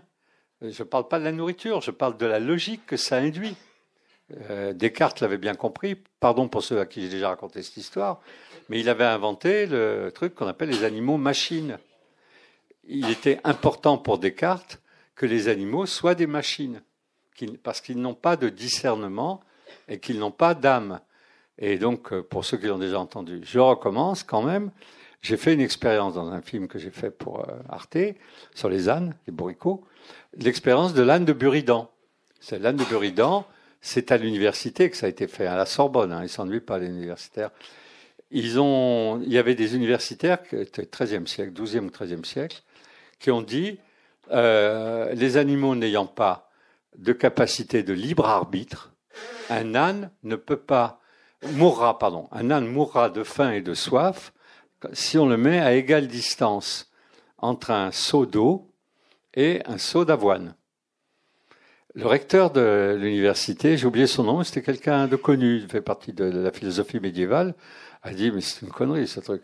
Mais bon, c'était la discussion que avaient, c'était des scolastiques. Et donc il a fait venir dans la cour de dans l'amphithéâtre Grand Amphi de la Sorbonne euh, un, un seau d'eau, du foin, d'avoine, et du picotin, hein, et un âne. Et je l'ai filmé, parce que pas celui de l'époque, mais on l'a refait. Et c'est ahurissant, parce que vous savez ce qu'il a fait, l'âne? Il a été boire un petit peu, puis après il a été manger un peu, puis boire un petit peu, puis manger un peu. Mais euh, le problème qu'on voit ici, dans cette, euh, parce que c'est trois siècles après que Descartes continue à se battre sur l'idée que les animaux sont des machines. C'est qu'il faut sauver la spécificité de l'homme, qui est combattu par euh, les anti-religieux pour l'instant. C'est encore un combat contre le christianisme. L'homme n'est pas à l'image de Dieu. L'homme est un être euh, vivant comme un autre. On n'est pas encore sous Darwin, mais euh, on est dans cette logique. On a ce problème avec le paganisme. Et Cels, lorsqu'il dit dans cette phrase quelle dignité euh, il, est puéril de prétendre que toute chose a été faite pour l'homme. Dieu apparemment n'est pas l'auteur du tonnerre, des éclairs et de la pluie, et quand on accorderait qu'il en est l'auteur, on ne peut pas dire que par la pluie, Dieu prépare plutôt la nourriture des hommes que celle des plantes. Donc il conteste une sorte de finitude ou de, de projet de la création qui serait destiné à permettre, ce que dit le, le début de la Bible, que la nature a été créée pour permettre à l'homme de se nourrir et de. Mais c'est pas de ça qu'il est question. Il est question de réaffirmer la capacité et l'obligation des êtres humains de s'occuper de leurs affaires. Et si c'est eux qui ont pourri le climat, à eux de l'arranger. À pas discuter avec les poulets pour qu'ils arrangent le climat. Donc, il y a euh, le paganisme porte en lui quelque chose, parce qu'on le voit revenir maintenant, porte en lui un certain nombre de trucs pervers que euh, la, euh, les monothéismes avaient traités et avaient pensé. Et alors, dernière chose que je vais vous lire, euh, l'Empire romain donc a subi les assauts. On ne sait pas si les assauts. En fait, il y avait de plus en plus de chrétiens et de moins en moins de païens. Ils ont été submergés. Mais c'est pas eux qui décident qui est empereur. Et à un moment, un empereur qui s'appelle Julien l'Apostat, et qui est donc, que je vous donne, 331, 363. Donc on est, ça c'est ses dates de naissance, donc il a succédé à Constantin. Donc l'Empire est chrétien. Et il a été éduqué chrétiennement, c'est-à-dire lui, cet empereur. Et il pense que c'est une erreur. Devenu empereur, il veut lutter contre la christianisation de l'Empire, qu'il perçoit comme une catastrophe, et il réhabilite euh, brutalement. Hein. Il, tue, des prêtres, il tue des chrétiens. Enfin bon, ça se fait pas par la persuasion, il massacre. Mais il réhabilite le paganisme. Et cette réhabilitation du paganisme, euh, les, les, universitaires euh, en débattent pour savoir, il a régné un an et demi. Est-ce qu'il aurait pu réussir s'il avait régné 20 ou 30 ans? C'est-à-dire que le christianisme aurait été éradiqué. Ça se discute. Moi, je ne crois pas, parce que ce pas les mêmes personnes. Le christianisme ne s'adressait pas à la même population. Mais donc, il s'appelle Julien l'Apostat. Évidemment, il a été affublé du nom d'apostat par les chrétiens. Sinon, il aurait été appelé Victor, c'est-à-dire le vainqueur, ou un truc comme ça. Bon, donc, et il a écrit un livre. Ils sont très nombreux à l'époque à écrire des apologies. Apologie du christianisme ou apologie du paganisme. Et on a gardé celle-là. On ne sait pas pourquoi, les autres ont un peu disparu ont été brûlés, des trucs comme ça. Et donc, je vous lis juste une page. Bon, il, apostrophe donc, euh, euh, les chrétiens et les juifs. À cette époque-là, c'est un peu quand même euh, un peu pareil. Mais qu'a fait votre Jésus? Qui, après avoir séduit quelques juifs des plus méprisables, donc la, bande à Jésus, est, co est connu seulement depuis 300 ans. Seulement depuis 300 ans. Vous voyez donc l'autorité confère l'ancienneté de l'Empire romain. Pendant le cours de sa vie, il n'a rien exécuté dont la mémoire soit digne à passer à la postérité, à moins de mettre au nombre des grandes actions qui ont fait le bonheur de l'univers la guérison de quelques boiteux et de quelques démoniaques des petits villages de Bethsaïda et de Béthanie. Bon, il avait de l'humour. Euh, et le titre de son bouquin, c'est Contre les Galiléens. C'est-à-dire, il réduit Jésus à être le représentant d'une petite secte de Galilée. Et il écrit contre les Galiléens. Donc c'est pas un, livre. Il ne veut pas ici aller de front contre une des religions qui va déjà une religion extrêmement importante. Il parle de ça. Qu'est-ce qu'il a fait? Et ici, et il cite deux, bleds en, Judée-Palestine, Bethsaïda et Bethanie. Quant à la pureté des mœurs, vous ne savez même pas s'il l'a mentionné. Des Juifs, vous n'imitez que la rage et l'amertume. Comme eux, vous donc là, il s'adresse aux chrétiens. Comme eux, vous détruisez les temples et les autels. Vous égorgez non seulement ceux qui parmi nous restent fidèles aux traditions ancestrales. Donc là, on est dans, sont en train de perdre la bataille, les, païens. Mais aussi ceux qui sont tombés dans la même erreur que vous, que vous appelez pourtant hérétiques parce qu'ils ne pleurent pas la mort de la même façon que vous. Donc il suit, il voit. Euh, donc évidemment, les, les massacres portaient aussi et beaucoup sur ce qu'on appelait les hérétiques, c'est-à-dire des gens qui avaient des philosophies différentes de la philosophie qui tentait de s'imposer. Euh, en réalité, ces opinions sont plutôt de votre cru, car ni Jésus ni Paul ne vous ont rien appris sur ce sujet. C'est-à-dire qu'ils pointent le fait que cette Église est en train de dériver et de s'éloigner du matériau de départ. Il sait de quoi il parle. Il a été éduqué euh, chrétiennement. Euh, la raison en est toute simple, c'est qu'ils ne se sont jamais figurés que vous parvinssiez à ce degré de puissance que vous avez atteint. Donc en gros, ils écrivaient pour un petit groupe et d'un seul coup, ils se retrouvent avec un... C'est la phrase de... Comment il s'appelle? Il disait, on attendait Jésus et on a eu l'Église. Euh, comment il s'appelle ce... Pardon? Oui, oui, un moderniste à la fin du 19e. Euh, Loisy. Loisy, Jean Loisy. Phrase étonnante. C'est assez pour eux de pouvoir tromper quelques servantes et quelques pauvres domestiques. Donc ils pointent le type de population qui est ralliée au christianisme, de gagner quelques femmes et quelques hommes du peuple, comme Cornelius et Sergius, donc ces personnages qu'on a chez Paul. Je consens de passer pour un imposteur si parmi tous les hommes qui, sous le règne de Tibère et de Claude, ont embrassé le christianisme, on peut en citer un qui a été distingué ou par sa naissance ou par son mérite. Donc, cette bataille qu'ils ont perdue, le paganisme va disparaître physiquement.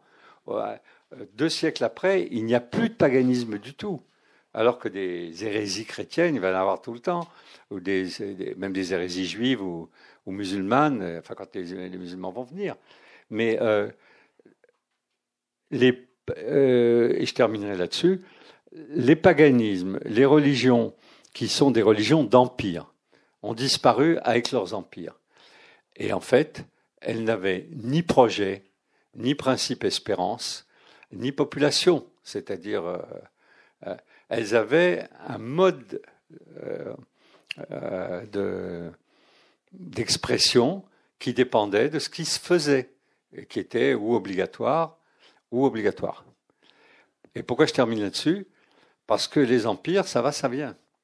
Et le type de société dans lequel nous vivons sont des sociétés qui peuvent ne pas être immortelles, voire même peuvent ne pas passer la semaine. Donc, ce qu'elles supportent comme projet éthique, ce qu'elles supportent comme vision du destin de l'homme, va passer avec l'eau du bain. Je n'ai aucun doute là-dessus. Je l'ai dit, et donc euh, ce sera ma dernière phrase, quand des camarades, j'en étais pas, mais enfin des camarades, des communistes, m'ont dit, on va réformer le communisme, on va se débarrasser du Parti communiste, qui est une plaie, et on va garder le meilleur, qui est le communisme, qui est un projet magnifique. J'ai dit, quand vous aurez foutu le Parti communiste dehors, il restera plus un seul communiste.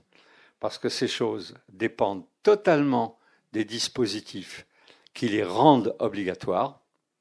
Et parce qu'ils dépendent des dispositifs qui les rendent obligatoires, euh, ils n'ont pas d'autre raison d'être que de conforter ce qui est.